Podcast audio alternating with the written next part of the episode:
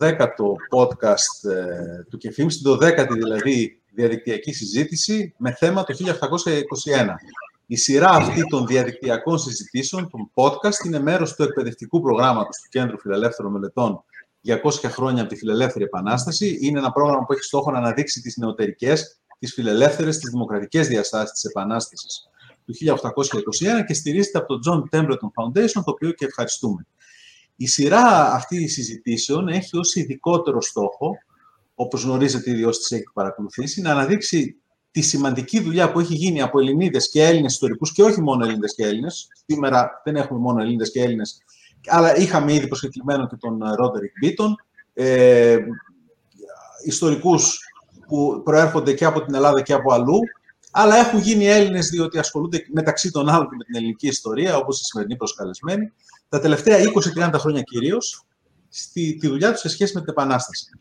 Τα πρώτα κείμενα για την Ελληνική Επανάσταση, ε, οι αυτοβιογραφίες, τα απομνημονεύματα, τα, ακόμα και οι πρώτες ιστορίες, άρχισαν να δημοσιεύονται πάρα πολύ νωρίς, δεκαετία του 1820. Ας πούμε, πρόσφατα μεταφράστηκαν στα ελληνικά ε, από το Εθνικό Ιστορικό Μουσείο οι ιστορίες του Βουτιέ και του Rainbow, έτσι, από το επιτελείο του Αλέξανδρου Μαυροκορδάτου. Αυτές κυκλοφόρησαν στη Γαλλία το δεκαετία του 1820. Από τότε μέχρι σήμερα έχουν δημοσιευτεί χιλιάδες έργα. Αλλά μέχρι πρόσφατα είχαμε διαθέσιμες δύο οπτικές. Την οπτική των Ελλήνων και την οπτική των Ευρωπαίων και των Αμερικανών ακόμα. Δεν είχαμε την Οθωμανική οπτική δεν είχαμε. Δεν σημαίνει ότι δεν υπήρχαν κάποιες εργασίες και βιβλία ακόμα. Το κυριότερο το οποίο το χρησιμοποιούν οι περισσότερες βιβλιογραφία είναι το βιβλίο του, του Νικηφόρου Μοσχόπουλου, Ιστορία της Ελληνικής Επανάστασης, το χώρο δίπλα, τι έγραψαν οι Τούρκοι ιστοριογράφοι κτλ. κτλ. Ε, αλλά ήταν αυτό κυρίως. Και διάφορες εργασίες, μελέτες, δημοσιευμένες ειδικά περιοδικά.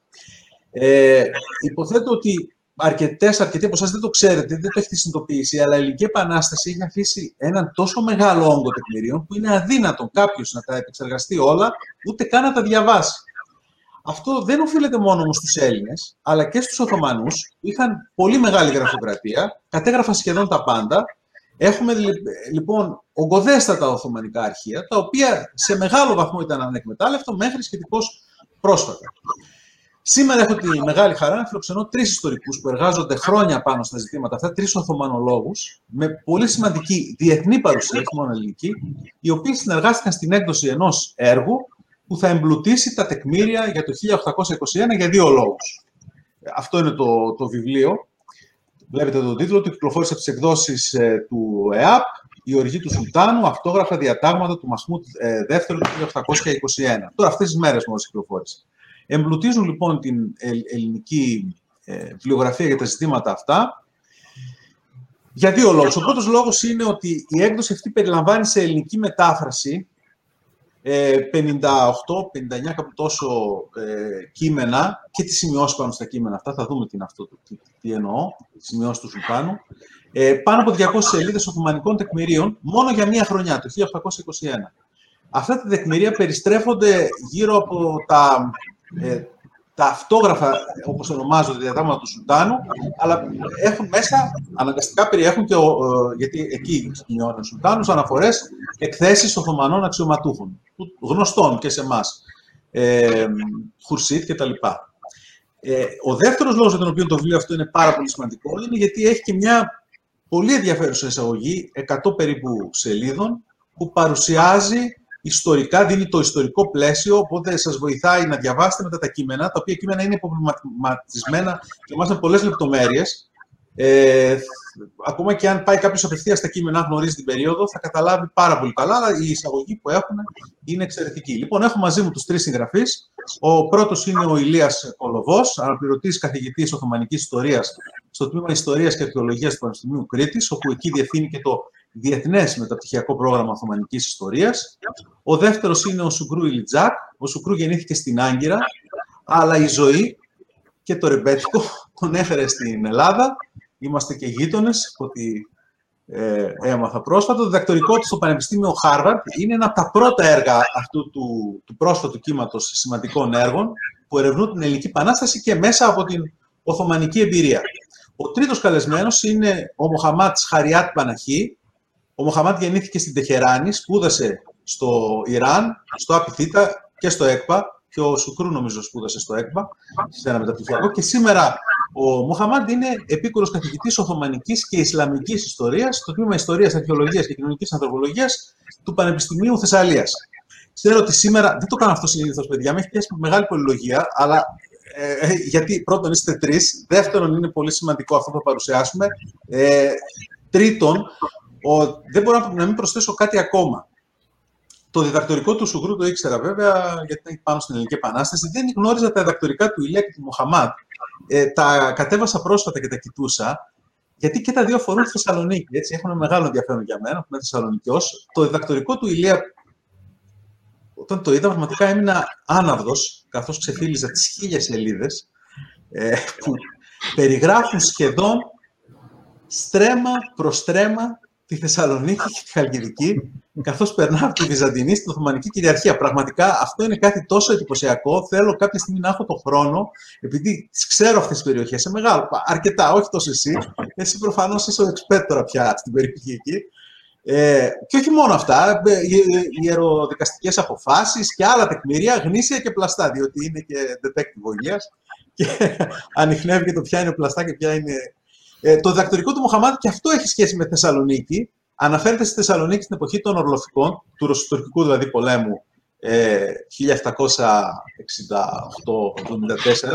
μιας Θεσσαλονίκης που Μοχαμάτ εγώ αναγνώρισα πολύ περισσότερο από τη Θεσσαλονίκη που παρουσιάζει ο Ηλίας, γιατί είδα μέσα ακόμα και ονόματα οικογενειών του περιβάλλοντός μου. Έτσι. Ε, κάτι που με συγκίνησε πολύ. Θα τα πούμε κάποια στιγμή. Δυστυχώς όμως δεν ήταν. Ναι, Αριστίδη, βέβαια, είμαστε και, και, οι τρεις φίλοι από τα φοιτητικά μας χρόνια στη Θεσσαλονίκη, που ε, είναι η πόλη που είναι πιο κοντά στην Κωνσταντινούπολη και στην ε, Ανατολή, ε, ας πούμε, από όπου κατάγονται και ο Σουκού και ο ε, Μοχαμάτ, αλλά ζουν σήμερα στην, ε, στην Ελλάδα. Είμαστε φίλοι από τα φοιτητικά μας χρόνια, πέρα από τα σύνορα των διαφορετικών μας καταγωγών μας ενώνει και το ενδιαφέρον μας για την ε, ιστορία, το ρεμπέτικο, που είναι, που είναι η ειδικότητα του Σουκρού.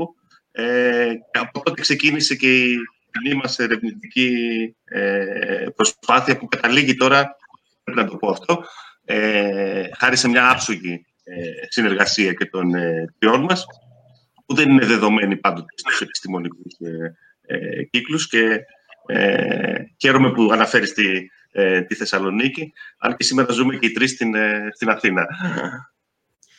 Λοιπόν, ε, ήδη με, ο, με, τον Ηλία ε, ας πούμε ότι κάναμε μια εισαγωγή πρώτη. Καλησπέρα σας, καλησπερίζω τώρα έτσι και λίγο πιο τυπικά. Ηλία, Σουκρού, Μοχαμάτ, σας ευχαριστώ πάρα πολύ για την αποδοχή της ε, πρόσκλησης. Ευχαριστούμε. Και εμείς ευχαριστούμε. Ωραία. Ξεκινάω λοιπόν τις ερωτήσεις μου. Έχω αρκετές ερωτήσεις, οπότε θα προσπαθήσουμε να είμαστε λίγο πιο σύντομοι και σε ερωτήσεις και σε απαντήσεις για να ρωτήσω όσο γίνεται περισσότερες, αλλά ο καθένας βέβαια θα πάρει και τον χρόνο που θέλει. Ε, Ηλία, ξεκινάω με σένα. Α, πριν ξεκινήσουμε να πούμε στην ουσία, θέλω να, να σου κάνω μια προκαταρτική ερώτηση μεθοδολογικής φύσεως, που θέλω να μου απαντήσεις για να ακουστεί. Γιατί είναι λάθος να αναφερόμαστε όταν γράφουμε για την εποχή, μιλούμε σε Τούρκους αντί του σωστού που είναι Οθωμανοί; Ναι, ε, είναι καλή ερώτηση. Ε, οι πηγές, όταν αναφέρονται σε Τούρκους ε, της εποχής, τα ελληνικά, ε, βέβαια στις Οθωμανικές πηγές συναντάμε πολύ σπάνια αυτό το ε, εθνονίμιο, ε, αναφέρονται στους μουσουλμάνους. Τα ελληνικά, όταν λέμε ότι κάποιος τούρκεψε, δεν εννοούμε ότι άλλαξε την ε, εθνοτική του ταυτότητα, εννοούμε ότι προσχώρησε στο, ε, στο, ε, στο Ισλάμ.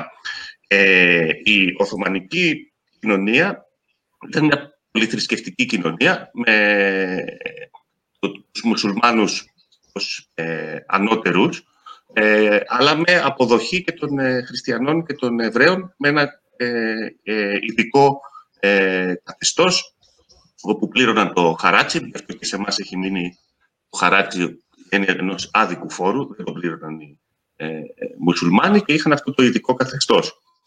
Η Οθωμανική εξουσία ε, έχει αυτά τα χαρακτηριστικά μιας ε, αυτοκρατορικής εξουσίας που διοικεί ε, μια πολυθρησκευτική, πολυεθνοτική, όχι πολυπολιτισμική, αυτό είναι λάθος, αυτό είναι ένας σύγχρονος όρος, ε, κοινωνία.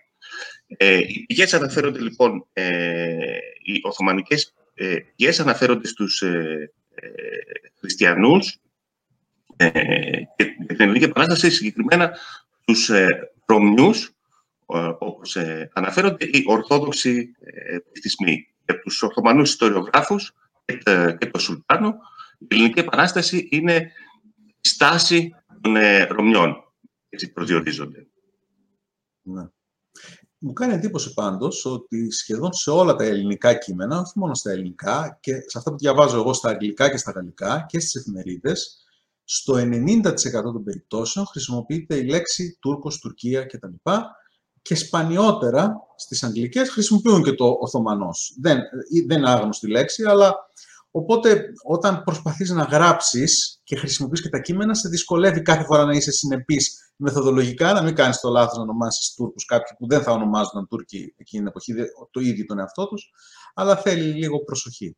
Βέβαια. Ήθελα αυτό να το, να το λύσουμε να ακουστεί. Ναι, μια πολύ ενδιαφέρουσα λεπτομέρεια και ίσως ο Σουκρού μπορεί στη συνέχεια να πει λίγο περισσότερο γι' αυτό, είναι ότι ακριβώς αυτή την εποχή, μέσα τα χρόνια της Ελληνικής Επανάστασης και φαίνεται και στα έγγραφα, τα τεκμήρια που δημοσιεύουμε σε αυτό το βιβλίο, η, και ο Σουλτάνος και η στρατηγοί, ε, και η στρατηγοί του που προσπαθούν να καταστήλουν την Ελληνική Επανάσταση, διαπιστώνοντας την αναξιοπιστία των Αλβανών μισθοφόρων που ε, χρησιμοποιούσαν στην την ελληνική Χερσόνησο για να αντιμετωπίσουν τους επαναστάτες, κάνουν λύσεις, ο Χουρσίτ Πασάς για παράδειγμα, ε, να ε, στρατολογηθούν ε, τουρκόπουλα.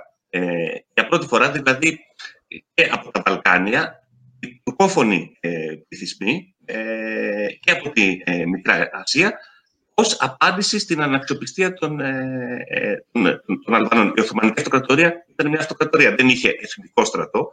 Για πρώτη φορά βλέπουμε ότι μπαίνουν κάποια ψήγματα ε, ενός εθνοτικού χαρακτήρα που θα όφιλε να έχει ε, ο στρατός, ε, που θα καταλήξουν ε, πολύ πολύ ε, αργότερα σε μια, στη, στην εξέλιξη της τουρκικής εθνικής ταυτότητας. Mm. οπότε, νομίζω ότι αυτό είναι μια ενδιαφέρουσα λεπτομέρεια.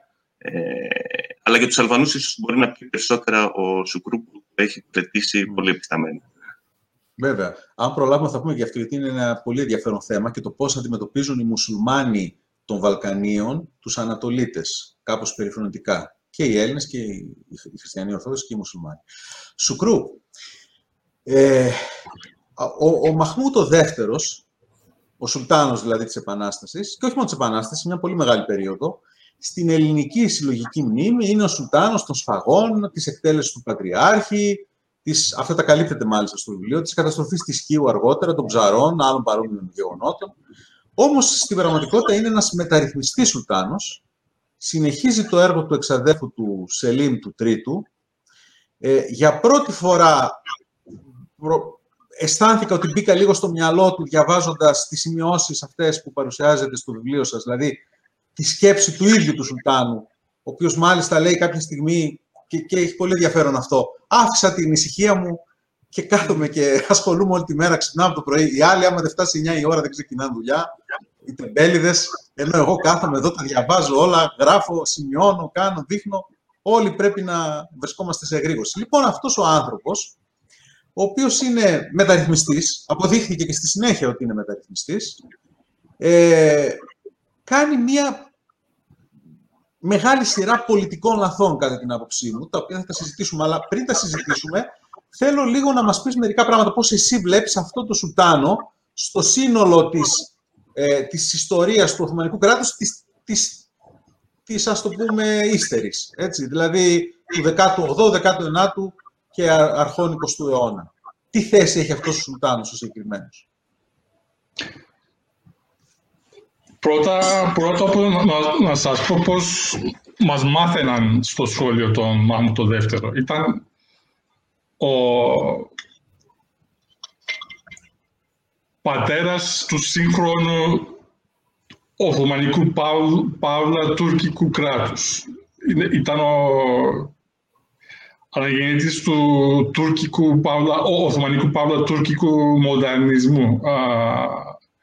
και παρά το γεγονός ότι έχει, έχει χάσει όλα τα, όλους τους πολέμους που έκανε, οι Τούρκοι, τώρα δεν ξέρω τι έχει αλλάξει στην α, κυριάρχη τουρκική ιστοριογραφία με, μετά την αλλαγή του καθεστώς με, με, το Ερντογάν και ΑΚΕΠ. Δεν, δεν ξέρω πώς τον μαθαίνουν, διδάσκουν αυτή τη στιγμή στην Τουρκία.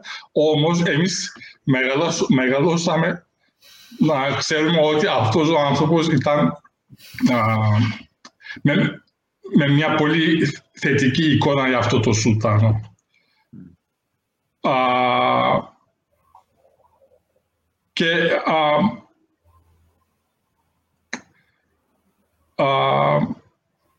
η οποία επιβεβαιώνεται από τη δική σου την έρευνα. Επιβεβαιώνεται ότι ήταν ένας... Στην έρευνα μου βλέπουμε ότι και στα διατάγματα του που δημοσίευσαμε με, τα παιδιά, αυτός ο Σουλτάνος είχε, είχε, είχε, είχε πιστεί ότι είχε ένα ιερό καθήκον να σώσει το κράτος του. Αυτό είναι ένα πάρα πολύ βασικό χαρακτηριστικό, χαρακτηριστικό που πρέπει να έχουμε όταν σκεφτόμαστε αυτό τον άνθρωπο. Δηλαδή, το έχει υιοθετήσει και, από τον θείο του πολύ προφανώς, επειδή ξέρουμε ότι μεγάλωσε στην, στα πόδια του μεταφορικά και ο Σέλιμο Τρίτος ασχολούταν ιδιαίτερα με την εκπαίδευση του και, και, και μεγάλωσε η, η μόρφωση του ήταν με, με, μεταρρυθμιστική, ας πούμε, ή να, να κάνει κάτι για να, για να μην α, τελειώσει το κράτος του Ισλάμ, επειδή τότε ε, σχεδόν όλος ο μουσουλμανικός κόσμος ήταν στην Οθωμανική Αυτοκρατορία, σχεδόν. Α, και γι' αυτό πρώτα απ' όλα έπρεπε να κάνει α, στρατιωτικές μεταρρυθμίσεις στην, και η ανάγκη για να γίνει αυτό έχει γίνει ολοφάνερα στη διάρκεια της Ελληνικής Επανάστασης. Όταν ξέσπασε η Ελληνική Επανάσταση, η, το Οθωμανικό κράτος δεν μπορούσε να στρατολογήσει. Δεν είχε τη δυνατότητα. Επειδή πριν μια δεκαετία νωρίτερα έχει ξεκινήσει ένας εμφύλιος πόλεμος μεταξύ του Οθωμανικού Κεντρικού κράτους και των Αϊάνιδων, των πρόκριτων, αν θέλετε, των, μεταξύ των ανθρώπων που είχαν την εξουσία στις επάρχειες και σε μια δεκαετία, δηλαδή μετά το, μετά την συνθήκη του Βουκουρεστιού του 1812 ξεκινάει ένας εμφύλιος πόλεμος και καταστρέφ, καταστρέφεται μεγάλα τμήματα της αυτοκρατορίας και α, πηγή α, ανθρώπιν, ανθρώπινου α, δυναμικού. Mm. Α, και δεν μπορεί να συστατολογήσει η υψηλή πύλη και είναι κυριολεκτικά, βρίσκεται κυριολεκτικά στο έλεος των αλώνων μισθοφόρων. Και για αυτό το λόγο το θέμα των μεταρρυθμίσεων γίνεται όλο και πιο επίγον και όλο και πιο α, περισσότερο πιο σημαντικό. Και καταφέρνει και, και η δύναμη που εμποδίζει τις μεταρρυθμίσεις ήταν κυρίως η Γενίτσαρη, που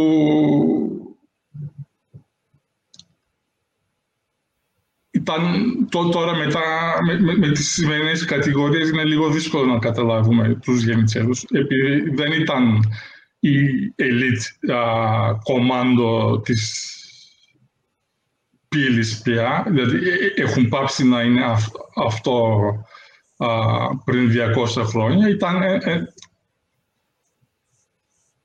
Είχαν γίνει κάπως αργό, αργόμιστοι ε, υπάλληλοι του, του κράτους. Ήταν, ήταν και σνάφια, ήταν α, μαφία, ήταν, λειτουργούσαν και σαν το, το ΙΚΑ, κάποιοι α, διάφορα πράγματα. Όμως εμπόδιζαν να δημιουργηθεί ένα σύγχρονο, έναν στρατό που πολεμούσε με σύγχρονες τακτικές και που μπορούσε να σταθεί εναντίον των σύγχρονων στρατών των ξένων δυνάμεων.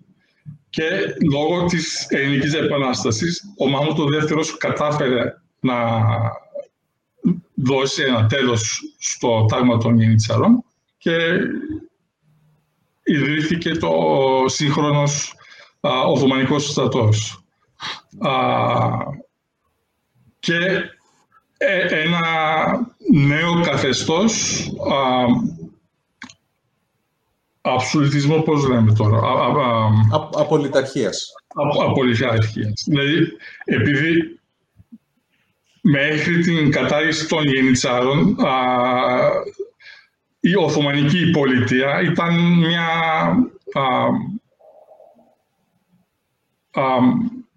πολιτεία των διαπραγματεύσεων. Δηλαδή, κάθε πράγμα, κάθε απόφαση έπρεπε να διαπραγματευτεί με τους γεννήτσαρους. Α, ας πούμε, πόσους φαντάρους θα έστελναν στη Μολδοβιλαχία εναντίον των Υψηλάντη. Πόσα λεφτά θα έπαιρναν α, οι γεννήτσαροι που θα πήγαιναν εκεί πέρα. Όλα αυτά ήταν διαπραγματεύσει. Και μετά, ας πούμε, α, επειδή είδαν το ζόρι στη Μολδοβιλαχία. Οι Γέννητσαροι γύρισαν χωρίς να ζητήσουν άδεια, γύρισαν πίσω στην πόλη και μετά μέχρι το 1824 δεν ήθελαν να πολέμησουν εναντίον των Ελλήνων. Ναι, γι' αυτό βασίζονταν στους Αλβανούς.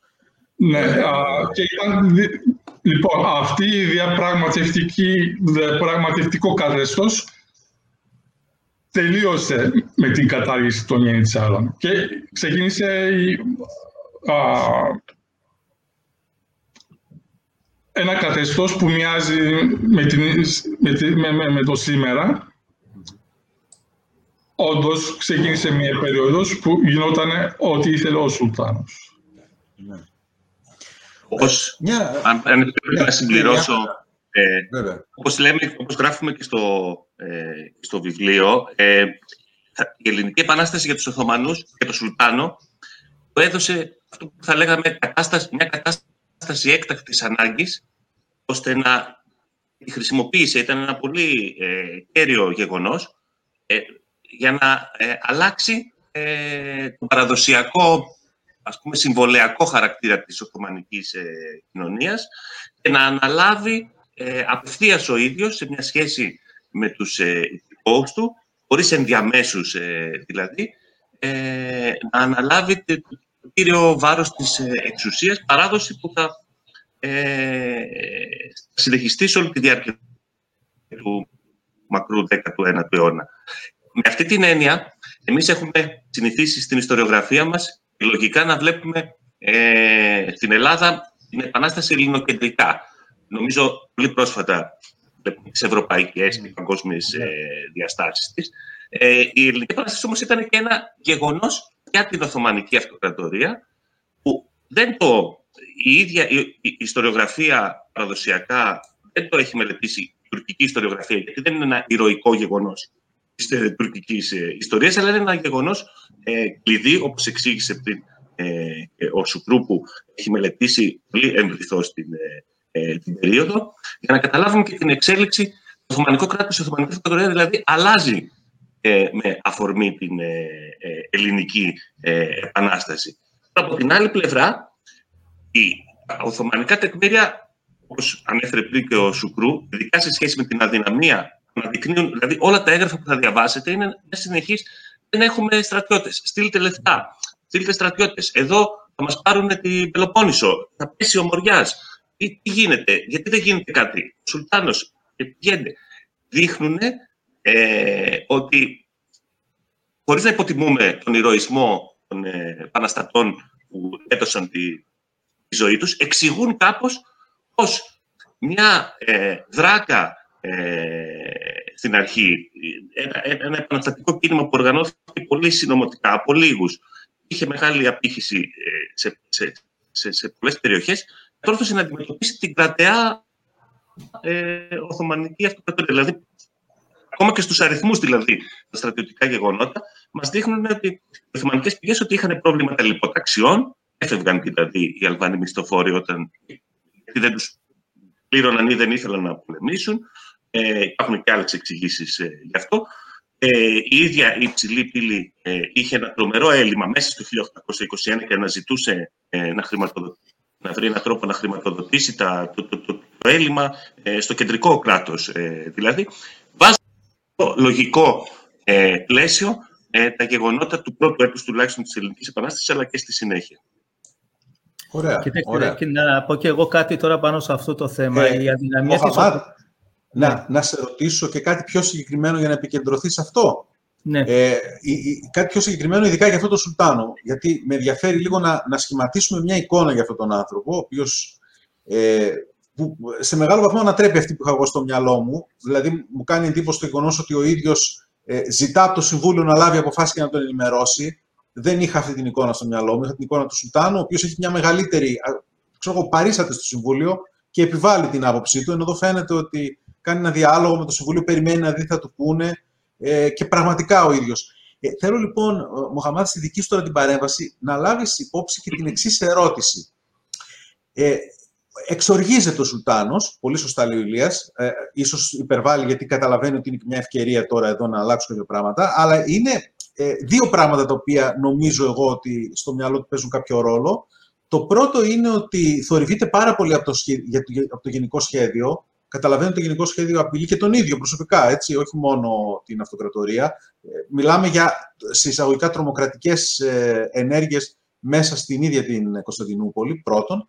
Δεύτερον, έχω την εντύπωση ότι αυτός ο Σουλτάνος, πριν την Επανάσταση, ήταν ιδιαίτερα ευμενής προς τους Έλληνες. Δηλαδή, τους είχε αρκετά μεγάλη εμπιστοσύνη. Ε, είχε αυτό το Χαλέτε Φέντι, ο οποίος είχε πολύ, σαν σύμβουλο, που είχε πολύ στενές σχέσεις με ανθρώπους όπως ο Σούτσος, ο Σούτσος ο οποίος τον προδίδει, έτσι παρά το γεγονός ότι αναλαμβάνει και νέος ένα τέτοιο αξίωμα. Ε, είναι λοιπόν ο, ο, ο εκνευρισμός, ο θυμός του, η οργή του και αποτέλεσμα αυτής της, της εντύπωσης που έχει ο ίδιος, ότι οι Έλληνες φέρονται αχάριστα απέναντι σε έναν Σουλτάνο, ο οποίος τους αντιμετώπισε ως ε, καλύτερα ίσως από τους προηγούμενους και επίσης είναι και ο φόβος του ότι ε, ε, επανέρχομαι λίγο στο πρώτο, γιατί το πρώτο το, το τονίζω πολύ, γιατί φαίνεται ότι μετά την Επανάσταση σταματά να εμπιστεύεται όλους τους Έλληνες χωρίς καμία εξαίρεση. Όλους τους χριστιανούς Ορθόδοξους. Ενώ κάποιος θα μπορούσε ίσως, για παράδειγμα το Φωκιανό, ο ίδιος δίνει την εντολή, αυτό το μαθαίνουμε τώρα με το δικό σου το βιβλίο, ο ίδιος δίνει την εντολή να εκτελεστεί ο Φωκιανός. Οι τοπικοί εκεί πασάδες ήθελαν ίσως να τον ενσωματώσουν. Για τους Καϊμακάμιδε, τον Έγρη και τον, του Καλιμάχη, τον ίδιο του Σκαρλάδο Καλιμάχη, που δεν, δίνει, δεν έχει ενδείξεις ο Καλιμάκης. Λοιπόν, σταματά να τους εμπιστεύεται πρώτον. Δεύτερον, φοβάται και για τη δική του προσωπική ασφάλεια στη συγκεκριμένη συγκυρία.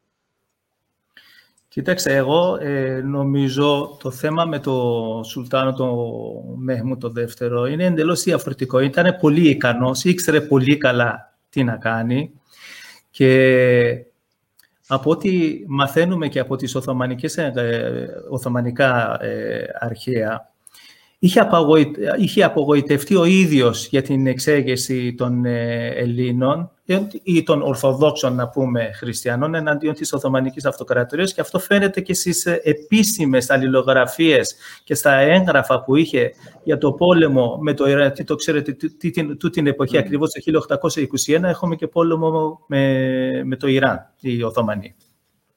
Εκεί φαίνεται και δεν μπορούσε αυτό που δηλώνει και καταγράφεται σε αυτό το, ειδικά σε αυτό το Οθωμανικό έγγραφο, λέει εμείς εδώ και χρόνια, αρκετά χρόνια, ε, εννοούσε αιώνες, είχαμε εμπιστοσύνη στο πρόσωπο των Ορθοδόξων, τώρα ξαφνικά μας έχουν προδώσει.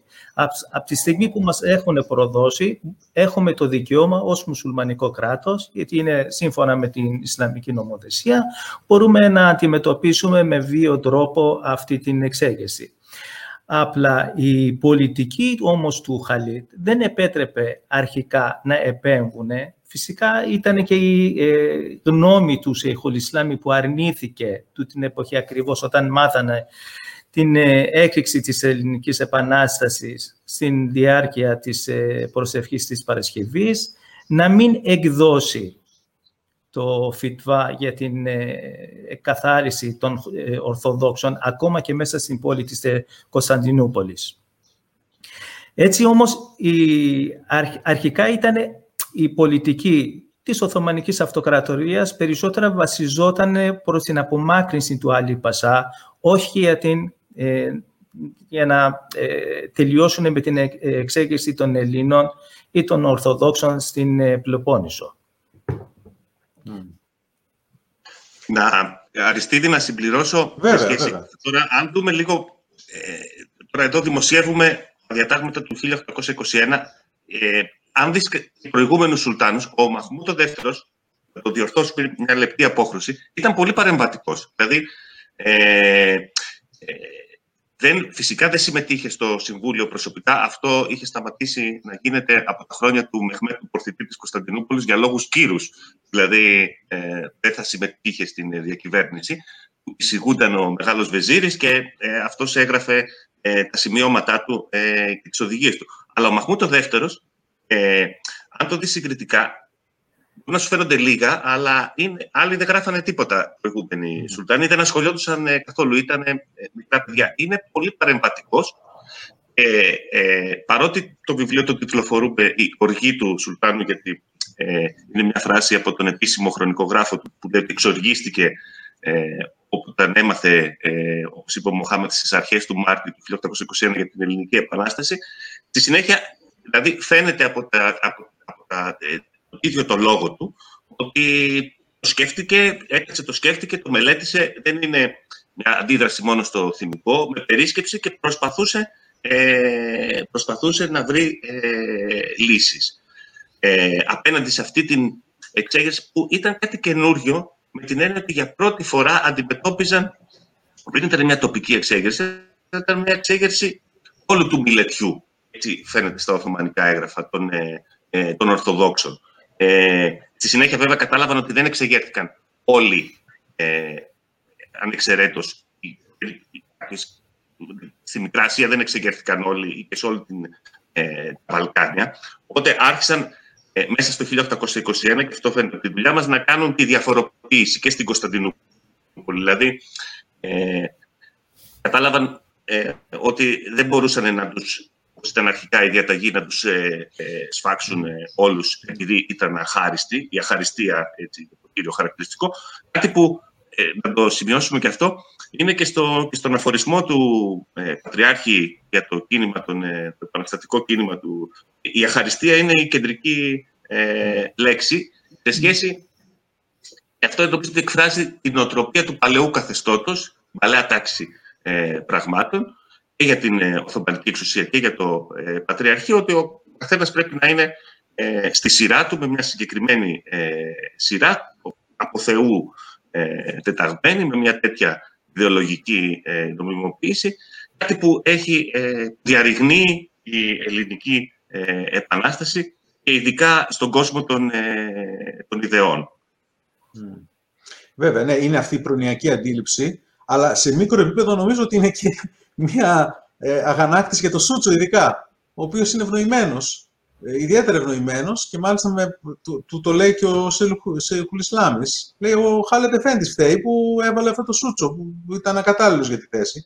Αλλά μου κάνει εντύπωση το γεγονός ότι και ο Σεϊχουλ Ισλάμης και άλλοι, ε, και οι δύο βεζίριδες, έτσι, όχι ο αναπληρωτής, οι δύο που εναλλάσσονται, ε, και άλλοι εξωματούχοι θεωρούν ότι είναι λάθος να στοχοποιηθεί όλοι οι χριστιανοί Ορθόδοξοι. Και χάνουν και τη θέση τους εξαιτίας αυτού του γεγονότος και κινδυνεύει και η, η ζωή τους. Ε, Επίσης, ήταν εντυπωσιακό. Θέλω να πω, δεν είχαν ξεσηκωθεί όλοι. Βέβαια, ήταν, ήταν και λάθος πραγματολογικό, αλλά ήταν και μεγάλο πολιτικό λάθος. Πολύ μεγάλο πολιτικό λάθος. Και αυτό, ε, αυτό όλοι οι χρονογράφοι και ιστορικοί, ε, συγγνώμη Ηλία, όλοι οι χρονογράφοι και ιστορικοί υποστηρίζουν αυτή ήταν η πολιτική του ίδιου του Χαλίτ.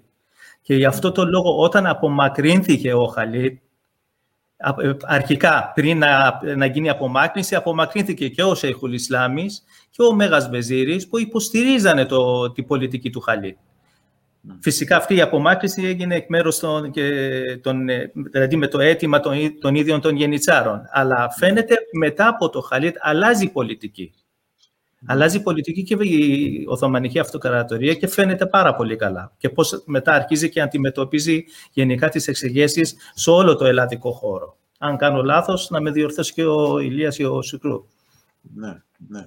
Όχι, πολύ ε, σωστά. Έχουμε περιορίσει την έρευνά μας το 1821 λόγω του μεγέθους ε, του ε, υλικού. Αν είχαμε την ευκαιρία στο μέλλον να δούμε τα ίδια διατάγματα το 22 και το 23, θα δούμε αυτή την αλλαγή ε, πολιτικής προσπάθεια διαχείρισης του γεγονότος, ώστε να μην χάσουν και το σύνολο των υπηκών τους οι Οθωμανοί. Η αρχική αντίδραση ήταν, ήταν προς παραδειγματισμό, νομίζω. Ε, ναι. Ε, είχε και μια ιδεολογική ε, βάση. Είναι μια άλλη συζήτηση. Έχει ενδιαφέρον, ε, τώρα έχω υπόψη μου αυτό το, το κείμενο του Σουκρού για την Οθωμανική πολιτική φιλοσοφία, την αντίδραση στην ελληνική αταξία, αλλά και διάφορα άλλα που έχω διαβάσει στο βιβλίο της ε, Λαΐου και του Σαριγιάννη για τις Οθωμανικές Αμφιγήσει για την Ελληνική Επανάσταση. Αυτό είναι στη σειρά του, ε, του Εθνικού Ιδρύματος Ερευνών που παρουσιάζει και τον τρόπο με τον οποίο κάποια στιγμή ε, αρχίζουν και αντιλαμβάνονται ότι αυτό που συμβαίνει είναι κάτι παραπάνω από μια απλή εξέγερση με τοπικά χαρακτηριστικά, ότι παίζει κάποιο ρόλο και ο διαφωτισμός και οι έμποροι, οι Έλληνες που πήγαιναν, σπούδαζαν κτλ. Σουκρού, εγώ θέλω να σε ρωτήσω κάτι πιο συγκεκριμένο, πιο τεχνικό, για να καταλάβουν αυτοί που μας ακούνε, τι είναι αυτά τα αυτόγραφα διατάγματα. Και ποιος είναι ο σωστός, εγώ τα ήξερα χατή σε ρίφα, αλλά θα μας πεις εσύ τώρα, γιατί θα το κάνω σίγουρα λάθος. Πώς τα λένε, τι είναι αυτά τα αυτόγραφα διατάγματα, γιατί τα ονομάζουμε αυτό, εσείς τα ονομάζετε αυτόγραφα διατάγματα, την κόκκινη μελάνη, γιατί ο, ο Σουλτάνος ασχολήθηκε, τι, τι κάνει ακριβώς, έτσι λίγο να καταλάβουμε τι είναι αυτό που είχες μπροστά σου στα αρχεία, τα οποία ήταν τα αρχεία της, ε, του Πρωθυπουργού και τώρα είναι της Προεδρίας Δημοκρατίας, νομίζω λέγονται, στην Κωνσταντινούπολη. Τα οποία από δική σου συνέντευξη ξέρω ότι είναι τεράστια αρχεία, ότι η δουλειά που έχετε κάνει τόσοι και καλοί Έλληνες και ξένοι Οθωμανολόγοι είναι προς το παρόν ένα μικρό ποσοστό του συνόλου. Έχουμε δηλαδή να περιμένουμε πολλά και ενδιαφέροντα πράγματα. Δεν, μπορώ να δείξω εικόνες, μάλλον, μέσα, μέσα σε αυτή την εφαρμογή. Ε, μπορώ. Θα, ας το δοκιμάσουμε. Ωραία. Αφήνω αυτή την ερώτηση. Ε, ε, εγώ μπορώ να κάνω share. Ίσως μπορείς να κάνεις και εσύ αν το έχεις ηλεκτρονικά. Για να σας δείξω ένα παράδειγμα γι' αυτό. Ναι, ναι, πολύ ωραία. Ένα ωραία. Λοιπόν, κάνεις μια άλλη ερώτηση. Κάνω μια άλλη ερώτηση. Ναι, αυτή την ερώτηση που έχω να κάνω, ναι. κάνω στον Ηλία τώρα. Και καθώς απαντάει ο Ηλίας, εσύ δοκιμάζεις και βλέπουμε αν μπορούμε να το δούμε ή όχι. Γιατί έχει ενδιαφέρον. Ναι. Λοιπόν, Ηλία, ε, ένα θέμα που δημιουργείται είναι λίγο με τις ημερομηνίες. Εμένα με ενδιαφέρει αυτό. Πότε μαθαίνουν στην Κωνσταντινούπολη του τι έγινε. Η ελληνική βιβλιογραφία που ήξερα εγώ μέχρι τώρα λέει ότι, αυτό εκεί είχα καταλήξει διαβάζοντας διάφορα, ότι την 1η Μαρτίου, με το παλιό ημερολόγιο πάνω του, έτσι, την 1η Μαρτίου το πρωί το μαθαίνουν από τον Στρογκανόφ, το Ρώσο πρέσβη, και το βράδυ έρχονται και αγγελιοφόροι τη ίδια μέρα, το απόγευμα, το βράδυ, και το ανακοινώνουν. Ο Σανίς Αντέ όμως, από εσάς προέρχεται αυτό τώρα, ο επίσημος χρονικογράφος, αναφέρει για 8 Μαρτίου.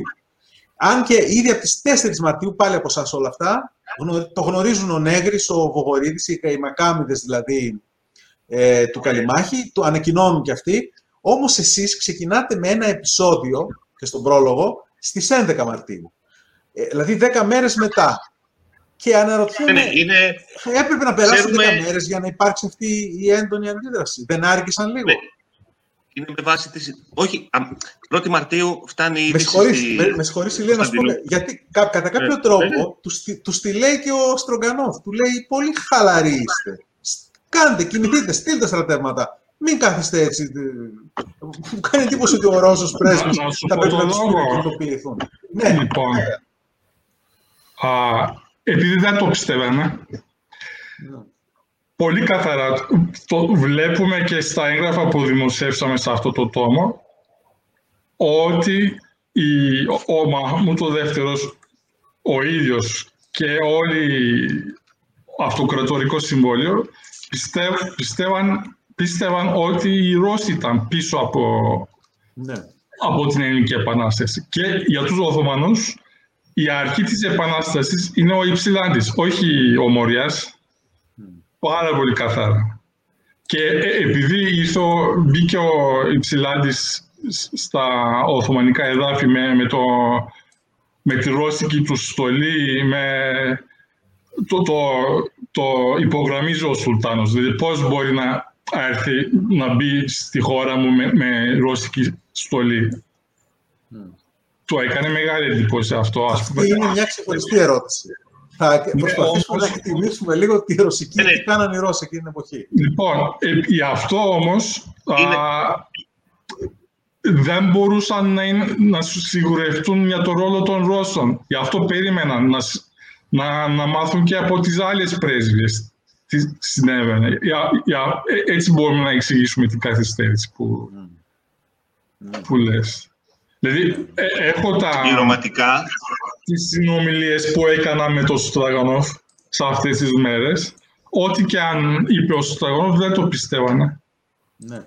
Δηλαδή, και δεν τους έκαβε το, έκοβε το μυαλό. Δηλαδή, πώς, πώς μπορεί να σημαίνει αυτό το πράγμα; Πώς ο Αλεξάνδρου Υψηλάδης μόνος του μπορεί να πάρει το πρωτοβουλία. Δηλαδή, ήταν ο βοηθός του Τσάρ, έτσι.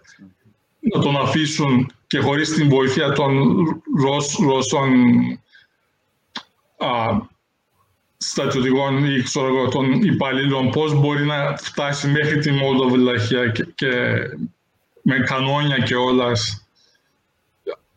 Γι' αυτό ε, έχουν α, συλλάβει και την αλληλογραφία α, με το Σούτσου, με, με άλλους α, Ρώμιους και, και, και μάλλον ήθελαν να, να δουν και το ρωσικό δάχτυλο πίσω από την ελληνική επανάσταση. Λοιπόν, αυτά να, μισό λεπτό. Για να δούμε. Να συμπληρώσω όσο ο Σουκρού μας ναι. δείχνει τα ίδια τα έγγραφα ότι είναι λογικό, δηλαδή ο Σουλτάνος σκέφτεται το, το, το μεγάλο παιχνίδι, το, τη διεθνή σκηνή ε, από μια άποψη. Ε, όταν κάποιος ενημερώνεται ότι κάποιος στρατηγός του Τσάρου, σταγματάρχης, μπαίνει με τη στολή του, ε, δηλαδή σκέφτεται ότι η Ρωσία θα του κηρύξει πόλεμο. Είναι σχεδόν βέβαιη ότι αυτό είναι προεόρτια κάποιου πολέμου. Δεν μπορούν να εύκολα να αντιληφθούν τι είναι μια επανάσταση των ίδιων ε, των υπηκόων. Δεν έχουμε και καμία ένδειξη ότι γνώριζαν για τη φιλική εταιρεία και την επαναστατική συνομωτική οργάνωση. Οπότε με αυτή την έννοια είναι, η, είναι, είναι ο ρωσικός δάκτυλος, είναι ξεκάθαρο αυτό. Ε, σε καμία περίπτωση δεν μπορούν να πιστέψουν ότι είναι οι ίδιοι ε, οι υπηκοοί τους που ε, ε, ξεσηκώνονται και μάλιστα όταν η Επανάσταση ξεκινάει ε, τις παραδουνάδες ηγεμονίες είναι ένα είδος ε, buffer ε, zone, μεταξύ της ε, buffer state, ε, μεταξύ της ε, Οθωμανικής Αυτοκρατορίας και της Ρωσικής, ε, ε, και της Ρωσικής Αυτοκρατορίας. Ε, στην αρχή προσπαθούν να συλλάβουν τους, ε, μαθαίνουν ότι φεύγουν κατευθείαν κάποιοι από τους ε, ψηλόβαθμους φαναριώτες, κάποιοι άλλοι μένουν, αρχίζουν και τους συλλαμβάνουν οι Οθωμανοί για να απειλήσουν ε, περισσότερες ε, ε, πληροφορίες. Είναι μόνο το, μετά το Συμβούλιο να ενημερώνουν τον ίδιο το Σουλτάνο. Ε, στην αρχή δεν το μαθαίνει ο Σουλτάνος, το μαθαίνει στην προσευχή της Παρασκευής ε, στις 12 ε, Μαρτίου και εκεί μαθαίνει όλα ήδη έχουν φτάσει χαμπέρια νέα και από την Πελοπόννησο, οπότε καταλαβαίνουν ότι είναι κάτι γενικότερο. Εξού και η, ε, πρώτη απόφαση για την ε, η οργή του, όπως την καταγράφει ο Τανίζαντε, και η απόφαση για τη σφαγή όλων των ελληνορθόδοξων των, των, των Ρωμιών, πιθανότατα στην Κωνσταντινούπολη, δεν το διευκρινίζει το έγγραφο. Όταν οριστικοποιείται πια η, ε, την 1η Απριλίου ε, η, το γεγονός ότι η Ελληνική Επανάσταση έχει ξεσπάσει και στην Πελοπόννησο, λαμβάνεται η απόφαση για την, ε, τον απαγωνισμό του Πατριάρχη του Γρηγορίου του Πέμπτου ως της, του, του εμβληματικού ε, επικεφαλής της ε, κοινότητας των Ορθοδόξων. Ναι, ναι. Κύριε Σουκρού, αν ε, μπορείς να μας δείξεις τώρα αυτά τα περίφημα έγγραφα. Ε, ναι, για να το, το βλέπετε. Το, το βλέπετε. Όχι ακόμα. Για να δούμε και τι... Όχι. Δεν, δεν ξέρω που είναι πολύ χαρακτηριστικά, είναι τα εισερχόμενα, η εισερχόμενη αλληλογραφία στο, το ανώτερο, στο ανώτατο επίπεδο της ορθοπολιτικής ε, ναι, ναι. διοίκησης. Ε, ναι. Έγγραφα που σήμερα θα ήταν ε, χαρακτηρισμένα ως άκρος απόρριτα, ε, Αριστίδη. Θα ήταν άκρος απόρριτα. Αυτά που, αυτά που διαβάζουμε, υπάρχει μέσα εντολή για μυστική δηλητηρίαση του Σκαρλάτου Καλιμάχη, ώστε να μην προσβληθεί το καθεστώς της συνθήκης του Πρεστίου. Δηλαδή αυτά είναι έγγραφα σήμερα θα ήταν ε, απολύτως άκρος απόρριτο των μυστικών υπηρεσιών, θα, ε, θα λέγαμε σήμερα. Φάση που λαμβάνονται στο ανώτατο επίπεδο του κράτους. Μου κάνει εντύπωση πόσο ο ίδιος ο Σουλτάνος λαμβάνει υπόψη και τη διεθνή συγκυρία, αλλά και το διεθνές δίκαιο. Δηλαδή κάνει και αναφορές ακόμα και στο Λάιμπαχ. Στο Λάιμπαχ είπαν ότι η Τουρκία συμπεριλαμβάνεται στην ισορροπία την ευρωπαϊκή κτλ. Αλλά και στο διεθνές δίκαιο. Γιατί και στην περίπτωση του Πατριάρχη, φαίνεται ότι αυτή η καθαίρεση δεν ήταν ένα νομικίστικο τέχνασμα, ε, είχε να κάνει και με την... Ε, ε υπήρχε μια αντίληψη των αντιδράσεων των, των, των, των κρατών μέσω των πρεσβευτών τους, αλλά και με την περίπτωση του Καλιμάχη, με το, δεν θέλαν να παραβιάσουν ανοιχτά το, την συμφωνία με, τον, με τους ε, Ρώσους και συνεχώς κάνει αναφορές σε αυτή τη συμφωνία ο, ο Σουλτάνος λέγοντας να μην φανεί ότι παραβιάζουμε εμείς πρώτη τη συμφωνία. Καλά, υπάρχει ο φόβος των Ρώσων βέβαια, η οποία είναι η αρκούδα που τη λέει ο Πολυζωίδης κείμενο πάνω μας. Και νομίζω το ίδιο αισθάνονται. Πολύ εντυπωσιακό. Αυτά τα κόκκινα είναι οι σημειώσεις του ίδιου του, Λοιπόν, βλέπετε και το βελάκι. Που... Ε, ναι, ναι, το βλέπουμε. Ναι. Λοιπόν, αυτή είναι μια αναφορά από τα Σκόπια το 1824 νομίζω για απασχόληση Αλβανών μισθοφόρων. Με, με τα μαύρα. Με μαύρη μελάνη, έτσι. Και εδώ, διαγώνια και κάτω, είναι τα σχόλια του Μέγα Βεζίρη. Και είναι μια περίληψη και η γνώμη του πάνω σε αυτό το έγγραφο. Και εδώ πάνω είναι το περίφημο hat του Χιουμάιον, δηλαδή κυριολεκτικά μπορούμε να, να, το μεταφράσουμε ως α, ιερά γραφ, αυτοκρατορική γραφή. Δηλαδή είναι, είναι γραμμένο με, με το χέρι του, από το χέρι του Σουλτάνου, έτσι. Σοκρού, να σου κάνω μια-δυο αφελείς ερωτήσεις. Αφελείς. Ναι. Πώς καταλαβαίνεις εσύ τώρα ποιος. Το, από το γραφικό χαρακτήρα ότι είναι του Σουλτάνου και όχι του Βεζίρη; Α, το έχω μάθει. όταν βλέπω τη γραφή του Σουλτάνου, το, α, την αναγνωρίζω με, τη γραφή του με τη μία. Ε; Έχω διαβάσει. Είναι ο ίδιος ο ίδιος ο Μαχμούντ ή έχει κάποιον γραφέα. Όχι, ο, ο ίδιος, ο ίδιος. Και αυτός ήταν, έδινε πάρα πολύ μεγάλη σημασία σε καλή γραφή. Μάλιστα. σε καλλιγραφία. Και... Ε, τα σχόλιά τα γράφει πάντα πάνω στο κείμενο ή πάντα, πάντα, επί, πάντα γράφει πάνω και για αυτό το λόγο αφήναν πάντα κενό. Ναι, για να μπορεί στο, να... πάνω, πάνω στο χάρτη. Πολύ και εδώ είναι η, η δομή του, η συμβουλή, η διαταγή του σε αυτό το κομμάτι α, πάνω και η, όταν ξεκίνησαν να ταξινομεί, κατηγορήσουν, τα, να τακτοποιήσουν το Οθωμανικό Άρχιο, α, αποφάσισαν να ανοίξουν μια, ξεκινήσουν μια κατηγορία από του Χιουμάιον. και από τα 1944 νομίζω έχουμε πρόσβαση σε αυτά τα έγγραφα. Και κάπως είναι